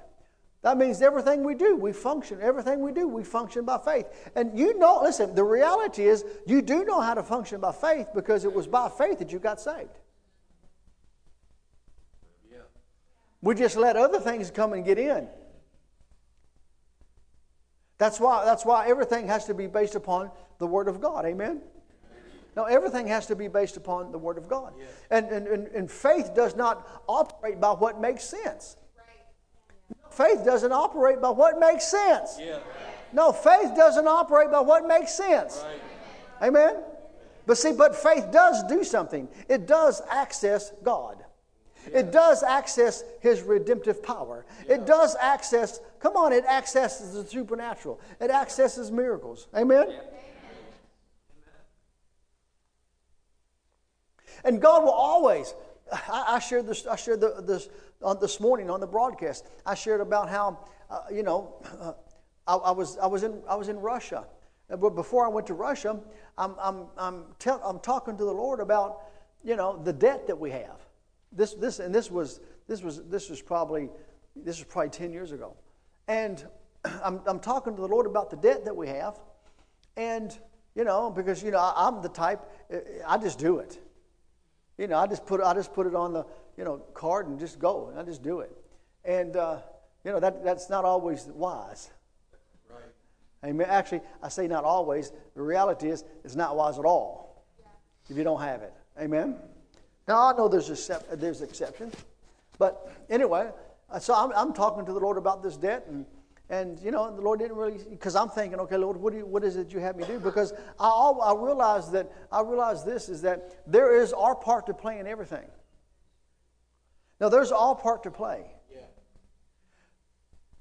God doesn't come to us based upon our convenience, but He does come to us based upon our sacrifice. That's our obedience. That's what are we willing to do that nobody else is willing to do? Yeah. Amen? That's drawing nigh to Him. That's seeking Him with all of your heart. That's seeking Him with all of your heart, searching Him out with all of your heart. But He did give us this promise. He did tell us that we would find Him. He did tell us that if we draw nigh to Him, that He would draw nigh to us. He did tell us that. Amen. Yeah. He, come on, He did tell us that if we would diligently seek Him, He would allow. He would. He, he would what? He would reward us, because He's He's a rewarder. Come on, He's a rewarder. He's a rewarder. Come on, church. He's a rewarder. He's a rewarder to who? He's a rewarder to those who diligently seek Him. That's why I say, don't make no mistake about it. You being here tonight does not go unnoticed with God. Amen. Because hunger is an action. Hunger is an action. But also realize this those who should have been here that didn't come, it doesn't go unnoticed with the Lord. Right. Amen? And it's, ama- it's amazing that everybody wants things based upon what's convenient for them, but that's not how God operates. He wants you to come after Him, He wants you to draw nigh to Him, yeah. He wants you to seek Him. Amen? And so I, I, said, Lord, I, am thinking, Lord, is there something you needed me to do to, you know, to, to release my faith? And, and the Lord didn't say anything to me. So about a month later, I was in Russia. I was in St. Petersburg, Russia. And uh, I, was, um, I was doing this conference, and, the, and a pastor came, there's about 12 pastors that came together. And a pastor came to me and said, hey, would you receive the offering for the, for the conference? And I said, sure. And, and so then he handed me $2,000. I mean, which, you know, which today we found out was 155,000 rubles. That's, that's a lot of money because it is all relative. And, and the people are precious, and the, the people of Russia are precious. I've been to 55 nations of the world, precious people. Matter of, matter of fact, I'm, as, soon, as soon as things open up, I'm, I'm heading right back to Slovakia and, and, and spending uh, some time there in Slovakia. And um, so I, am I'm, he, so he gives me the $2,000, and I think to myself, well, man, I'm going to be able to pay for my plane tickets. Hallelujah. And so I, I, had a dear pastor friend of mine that was with me, and I gave him, and I said, put this in, the, put this in your briefcase. And, and uh, so I got up to do their offering. As I'm doing the offering, I see the pastor sitting on the row. And when I see this one couple, the Lord speaks to me and says, Give them your offering. I, I, I only had it for 20 minutes, Half hour maybe, but it could have been 50 minutes. So, uh, okay, Lord, I'll do it, whatever you want. And so I remember I received the offerings for the conference, and I went down to, to my pastor friend. I said, I need that $2,000. And he knows me, and he said, You're going to give it away, aren't you? I said, Well, I got to obey the Lord. So he gave it to me, and I went over to the couple, and I gave them $2,000, and, and the pastor goes, Thank you. And the, the wife looks at it, and she starts crying. She starts crying. And actually, that night, then I went and did the, the, uh, finished the conference that night. Paralyzed man walked that night. Yeah. Uh, glorious things happened that night. And um, so we get, so they took me to eat sushi, and I don't even like sushi, but they took me to eat sushi in Russia, you know. I said, I'm like, uh, whatever, I, I'll have some of that lettuce right there. And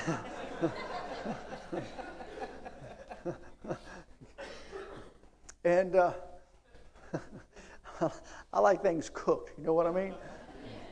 I mean, trust me, you've been to the nations I've been to. Listen, I'm going to tell you right now, it pays to obey the Holy Ghost. Yes, it does. Because I was in Africa one time, and I think I still had some, still some religious thinking in me, because they went to feed me this food, and, and soon, as soon as they put, put it in front of me, I heard the Holy Ghost say, "Don't eat it." I'm like, I didn't want to offend the people. I, I, I, I hate to admit I disobeyed, and I took just one bite. I knew it was bad. One bite. You know, I was sick for the next year. Next year. Pays to obey. Yes, it does. Amen. And um, so anyway, I uh, we're sitting in this you know sushi place. So I said to the pastor, I said, Pastor, that offering going to help you? He says, Yes, thank you. I want more response than that. So I, so I always learned if you want to know what's going on, don't talk to the husband, talk to the wife.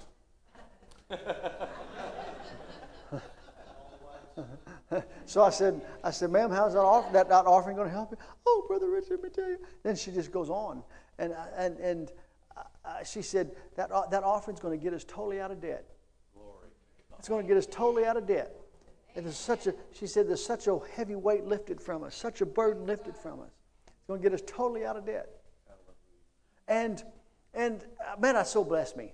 And then I remember I get home, then I'm, I'm, home, I, I'm, I'm driving down the road, I don't know, sometime later, and I start reminding the Lord about my debt problem again. And this time, but when, he, when I reminded him of it, he spoke to me in audible voice. He said, You have a harvest, call it in. I got a harvest, call it in. See, can, there can't be any harvest until there's a seed. Yeah. That, that's, that's why you, can, you need to go back and just listen to, to what uh, Pastor Brian spoke on about uh, um, the giving message, about their offering. It was powerful. It'll change your life. And so the Lord said, I got a, he said, I got a harvest. I said, Lord, I got a harvest? And he goes, when you was in Russia, when I told you to give that $2,000 to the pastor, what did it do? I'm like, well, Lord, the pastor's wife said it got him totally out of debt. And the Lord spoke to me and said, What you make happen for others, I'll make happen for you.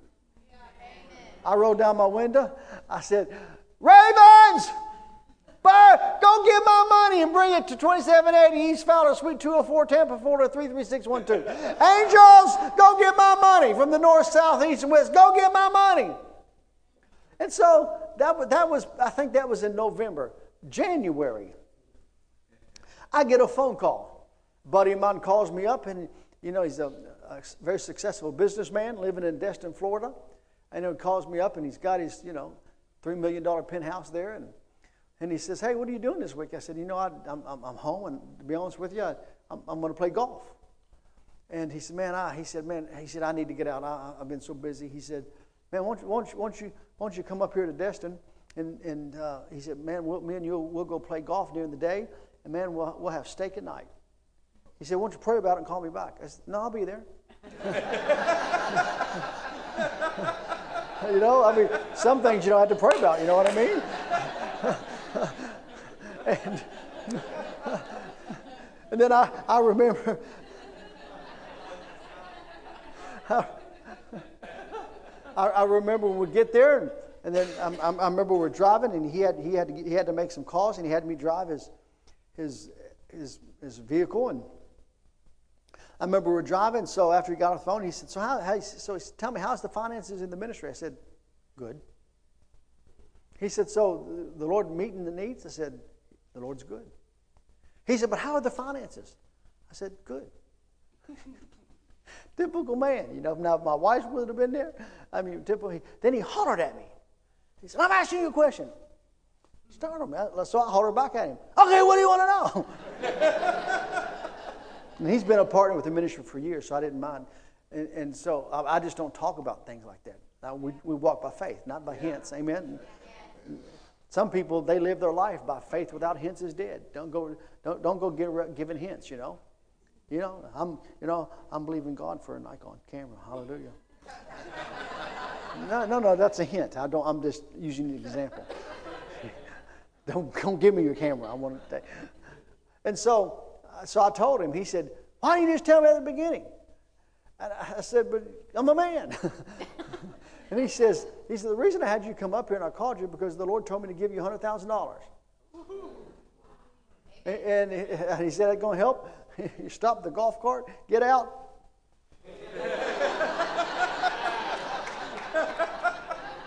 Get back in, and he said, "Not only that, three months from now, I'm going to give you another hundred thousand. Stop."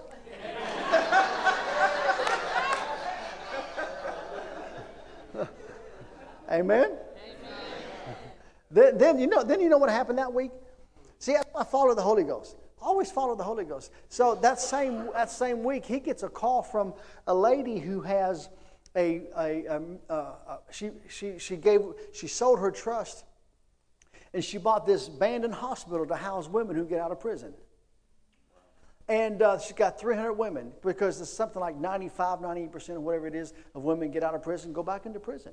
And so she she bought this hospital to so that the, the women can stay there and bring their family, the kids there, and teach them a trade and just you know give them you know give them tools and to help them so they don't have to go back to prison. Amen. So they don't have to keep selling themselves. Come on, amen.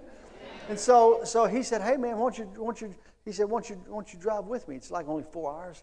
And I said, I tell you what, I'll go with you if she lets me preach to those ladies, those 300 ladies. He said, well, I, can't arrange that. I mean, I can talk to her. He said, I said, dude, I said, trust me, you're getting ready to go because she needed money. And so I said, you're getting ready to go give her $100,000. She's going to let me speak. so made a phone call, and, and because of the programs and stuff that was going on, said, I, I got an hour. That's all I need. Give me an hour. And I remember, I remember I get there. Now, here's all, every, every single, half of the ladies, there's 300 of them, half of them have AIDS. They all have diseases, multiple diseases. Half of them are lesbians. They'd all sold themselves. And so I said to the Lord, I said, Lord, I said, I got, I said, our, our meetings go for hours. I got an hour with these ladies. I said, Lord, I can't afford these ladies after 45 minutes decide they like me. I said, Lord, let them like me right away as soon as I get up. And I remember the Lord told me what to do. I remember I got up, and when they had me come up, I said, You know what? My name is uh, Richard Moore. I'm an evangelist. I travel the nations of the world. But before I go any further, I said, Ladies, I have to apologize to you. And went quiet in the house. I said, I have to apologize to you, ladies, because unfortunately, every single one of you, all, you, all you've had in your life is bastards. Your father was a bastard, your pimp was a bastard, your husband was a bastard, your boyfriend was a bastard. You've only known bastards. That's all you've known. And when I said that, this one lady, and she was the mean one of the whole uh, of the 300. I mean, she was the one. I mean, she was the one when we walked down the hall, the other ones go in the room. I mean, she was the mean one. She spoke up as soon as I said that. She spoke up and she goes, "Oh, am I like this white boy?"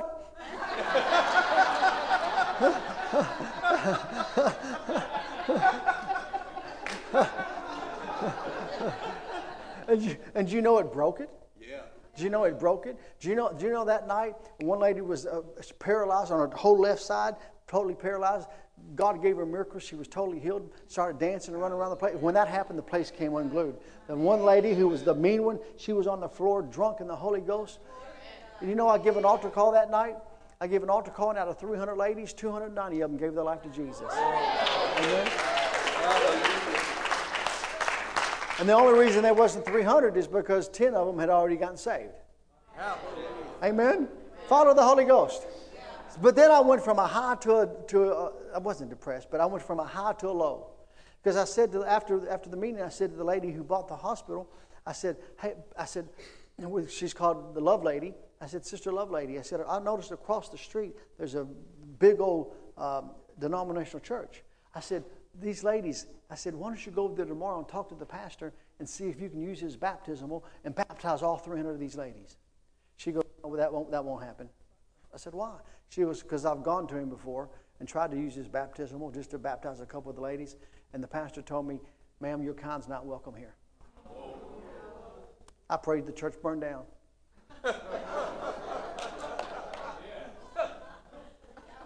What do you mean? Kind of well, and it's a denominational church. Yeah, if I mention the name, you'd know it. Maybe some of you was in that denomination. What do you mean? What, think about it. Your kind is not welcome here. Religion's mean. Yeah. Religion is very mean. It is religion. It will murder you. That's what it did to Jesus. It murdered him, didn't it? When when the God they worshipped is in their midst and they didn't even know it. When they start crying out, crucify him, crucify him, crucify him, they didn't know that, they're, that the blood covenant God, the God that they worship, the God of Isaac, the God of Abraham, Isaac, and Jacob, the God who parted the Red Sea. Come on. Yeah. The God who caused the axe handle to float. The God who brought water out of a rock. The God who created the stars with his breath and named each one. He come to his own, and the Bible says his own received him not, and now they're crucify him, crucify him, crucify him. That's religion for you. That's religion. Well, religion crucified, religion crucified the, the Lord of glory. But religion also said, your kind ain't welcome. I used to when listen, I used to when I when I get people saved and, and I'm in a different city or different or just not even even in meetings in that city, just traveling through, if I get somebody saved, I, I used to tell them to pick a church and go to it. I don't do that no more. I don't do it because I don't want to send them to a religious church. If I can, I try to get on a church or you know look at see if I can't find a church for them. And if not, I tell them I said, look, you need to get in church. So here's how, here's how you pick a church. Find the church that everybody says in the cities that's an occult.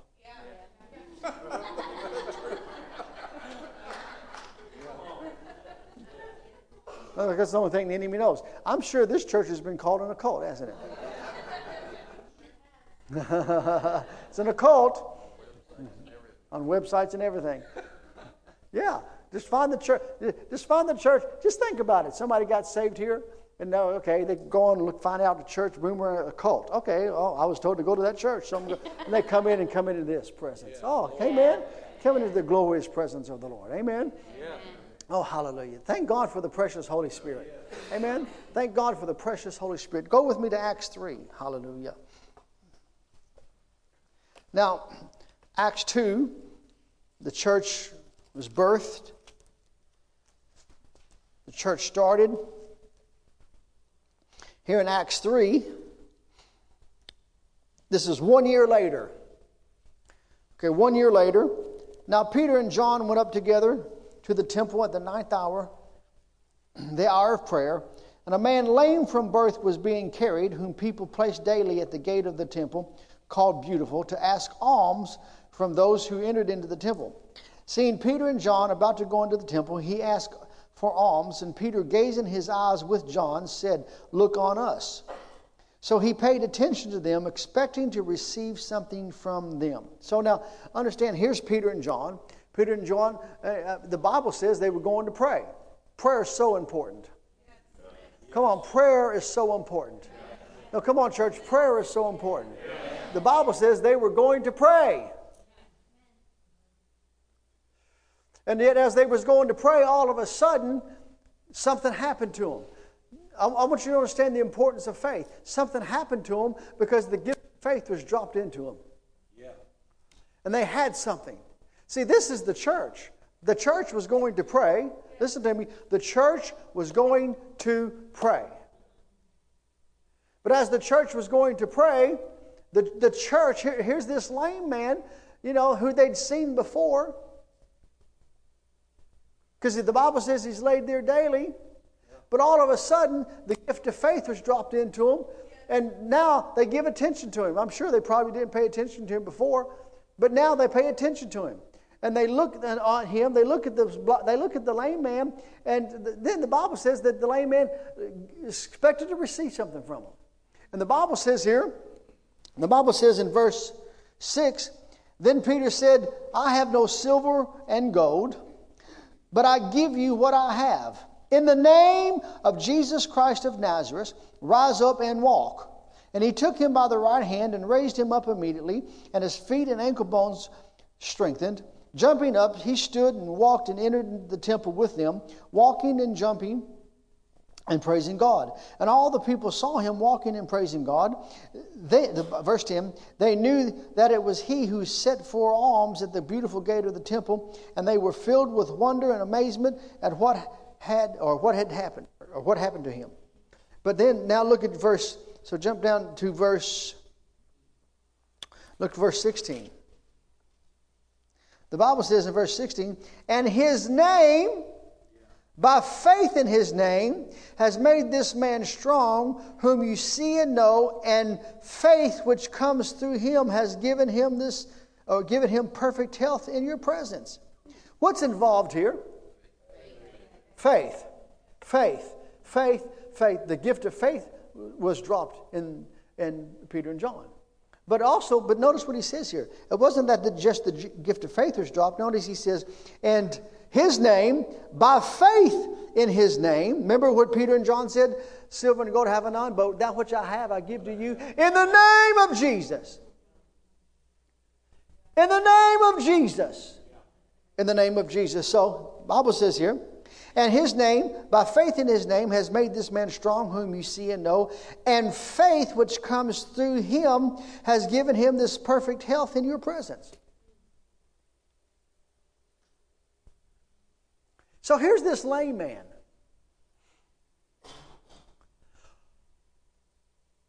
He had the impossible in his life. He'd never walked. And the, we keep reading this for 40 years. Never walked. But all of a sudden, here comes the church. Here comes the church. And all of a sudden, the church who operated by faith, who had the gift of faith, drop into them Silver and gold have I none. Now, don't, I've heard people take that out of context and say, see, the disciples didn't have any money. So stupid. Seriously? I mean, that's the scripture that you have to base a whole doctrine on? What, what he was saying, he was basically saying to the man, You need money, but I got something that money can't buy. See, money's going to bring you back here tomorrow, but I got something that's going to change your life because you're never going to have to beg another day in your life. And gold have I none. That's not what I got to give you. But I do have something. In the name of Jesus, rise up and walk. But the Bible says that, he, that, that, that something had to happen. See, faith is an act. The Bible says that they reached down, after they said, In the name of Jesus, rise and walk, the Bible says they reached down now and they grab him and they pull him up. And then the power of God was manifested in his legs. And the Bible says that he went with the disciples. He went with them, walking and leaping and jumping and praising the Lord. Yeah. Amen? Then the, then the disciples get arrested. You know, that sounds like in America today. Then they get, who would have ever thought, honestly, like I said last night, who would have ever thought that the day would come in America when the government of this great nation tells us to shut the doors of church. You didn't hear about Islam's door shutting. You didn't hear about the Muslims' door shutting. Amen? Come on. The liquor stores didn't close because they was considered essential. The abortion clinics didn't close because they were considered essential. The weed dispensaries didn't close because they were considered essential. Know, the grocery stores didn't close because they were considered essential. Now, in Florida, they, they, they didn't close the golf courses because the governor came out and said the golf courses are essential.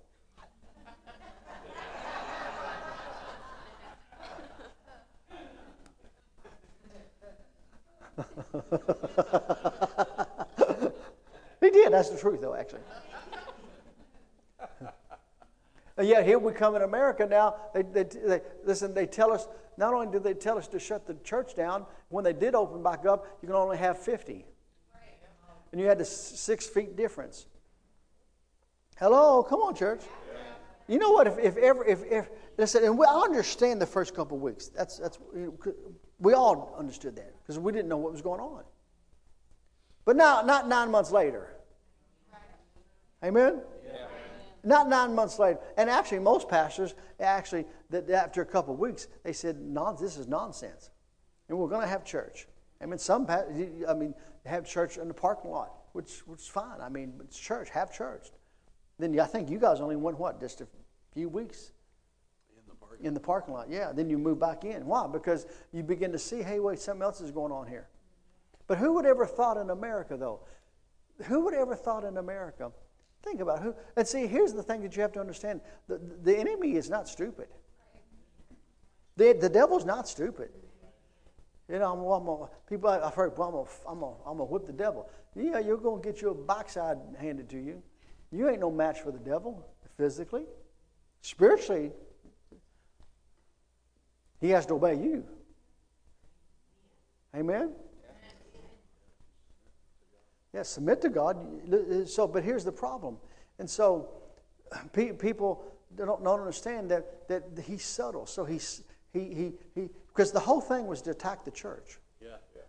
It was all about the church first. I know people say it's about the election. Well, part of it, but it's really about the church first. Yeah.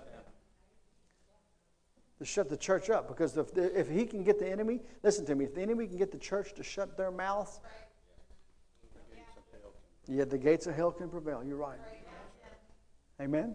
But the moment you open up your mouth, come on, the forces of darkness are pushed back. Come on. The moment you open up your mouth, hell has to obey. The moment you open up your mouth, hell has to bow. Amen. Because we got a name above every name. I mean, let me tell you, do you think it's going to be any different, you know, when it comes to the mark? I mean, Satan didn't just come out and say, stop having church. You kidding me? The government didn't just come out and say, stop having church. No, they, they, they had to shut the church up by bringing in some virus. Because they know that, because, listen, hell knows if, if he did this, if the government just said, pastors, you can't have church no more. But that, that would never happen. So he brought it in through a, you know, a, a disease that has a 99.6, you know, 99.6% recovery rate. So you, you, you think he's going to introduce the mark? This is the mark of the beast, take it. No, it's going to be subtle. And unfortunately, there'll probably be some that fall for it Yeah. because they believe everything they hear on the, on, on the one eyed devil. Yeah. Amen? They, they believe everything they hear on the television. you know? Especially the news. Do you know you can, you, you know you can be so in tune with the Holy Ghost that you know what's going to happen in the world before it happens? We're, spirit, we're, we're, we're, that, we're that in tune with the Father. We're one with the Father. Come on, church. Amen? We're one with the Father. We're one with the Father. We're one with the Father. We're one with the Father. Come on, we're one with the Father. So the Bible says here, the Bible says that they got thrown in jail. They got thrown in jail. But the Bible says after they got out of jail, they was able to go their own, and something uh, else, something else happened when they go to their own. And you go to the fourth chapter, the Bible says here,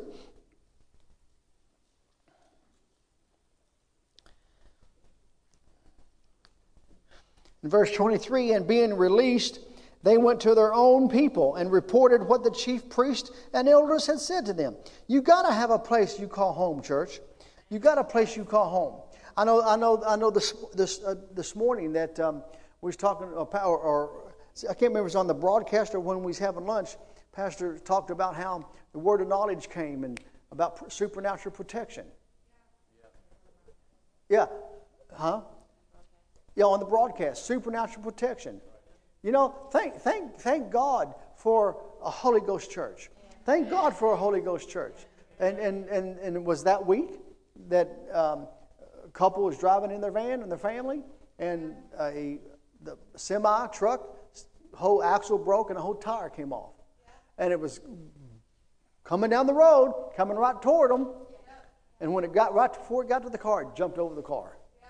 Man, listen, but yet God knew that was going to happen before it came. See, that's why the Bible says the Holy Ghost will show you things to come. Thank God you spoke that out. Yeah.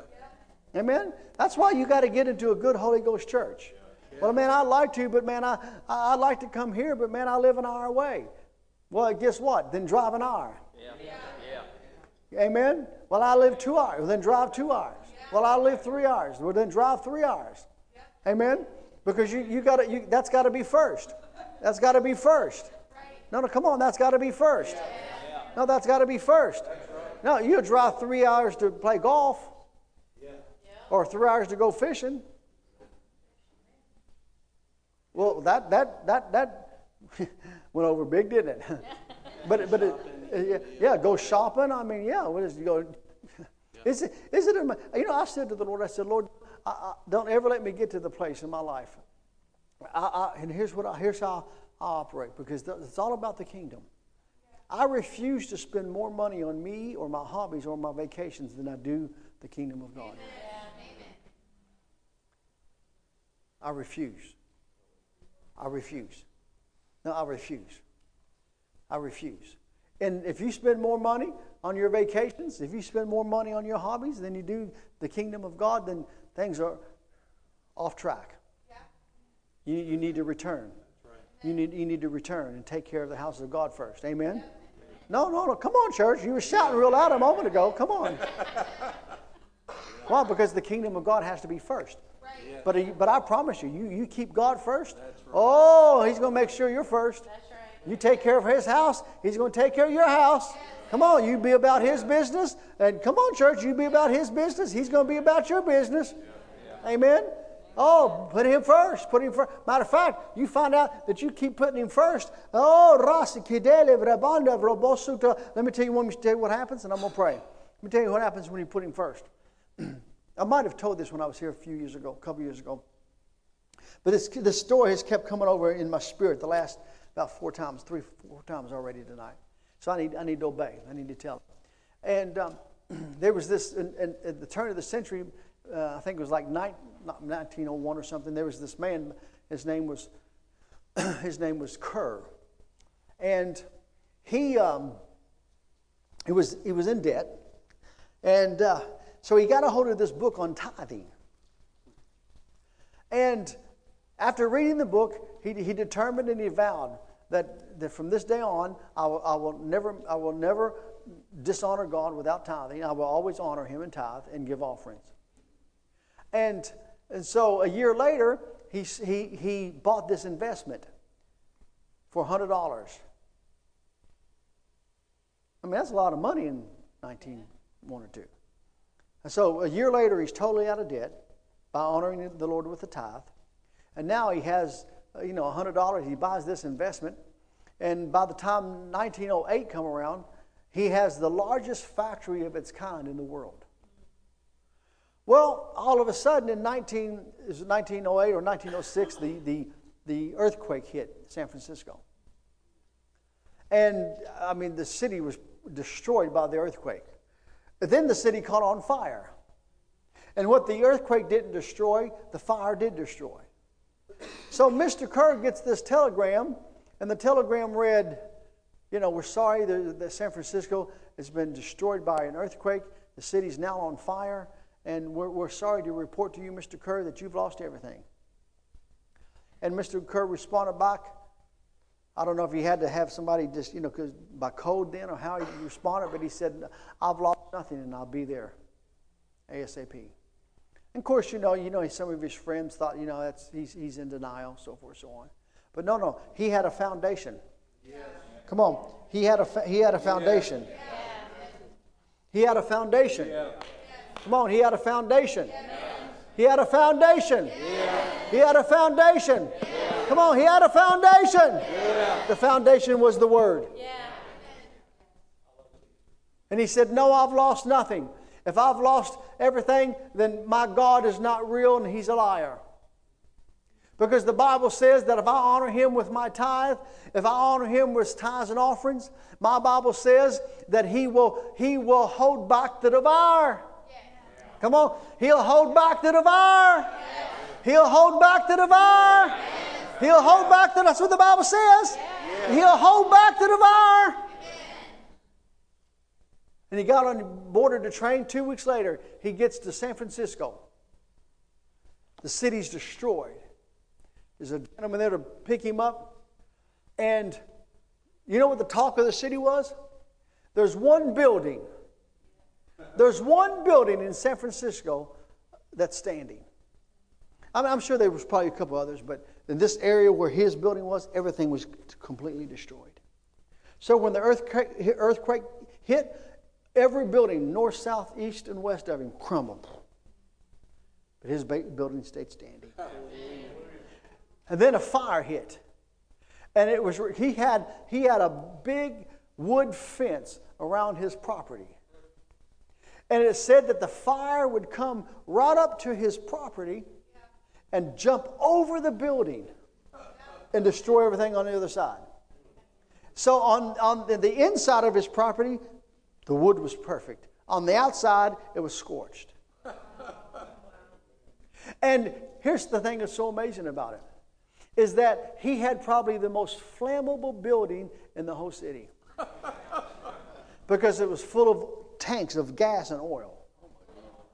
Because what Mr. Kerr produced, and as soon as I tell you what it is, you're going to know. He produced Kerr canning jars. You know what I'm talking about now? Kerr, K E R jars.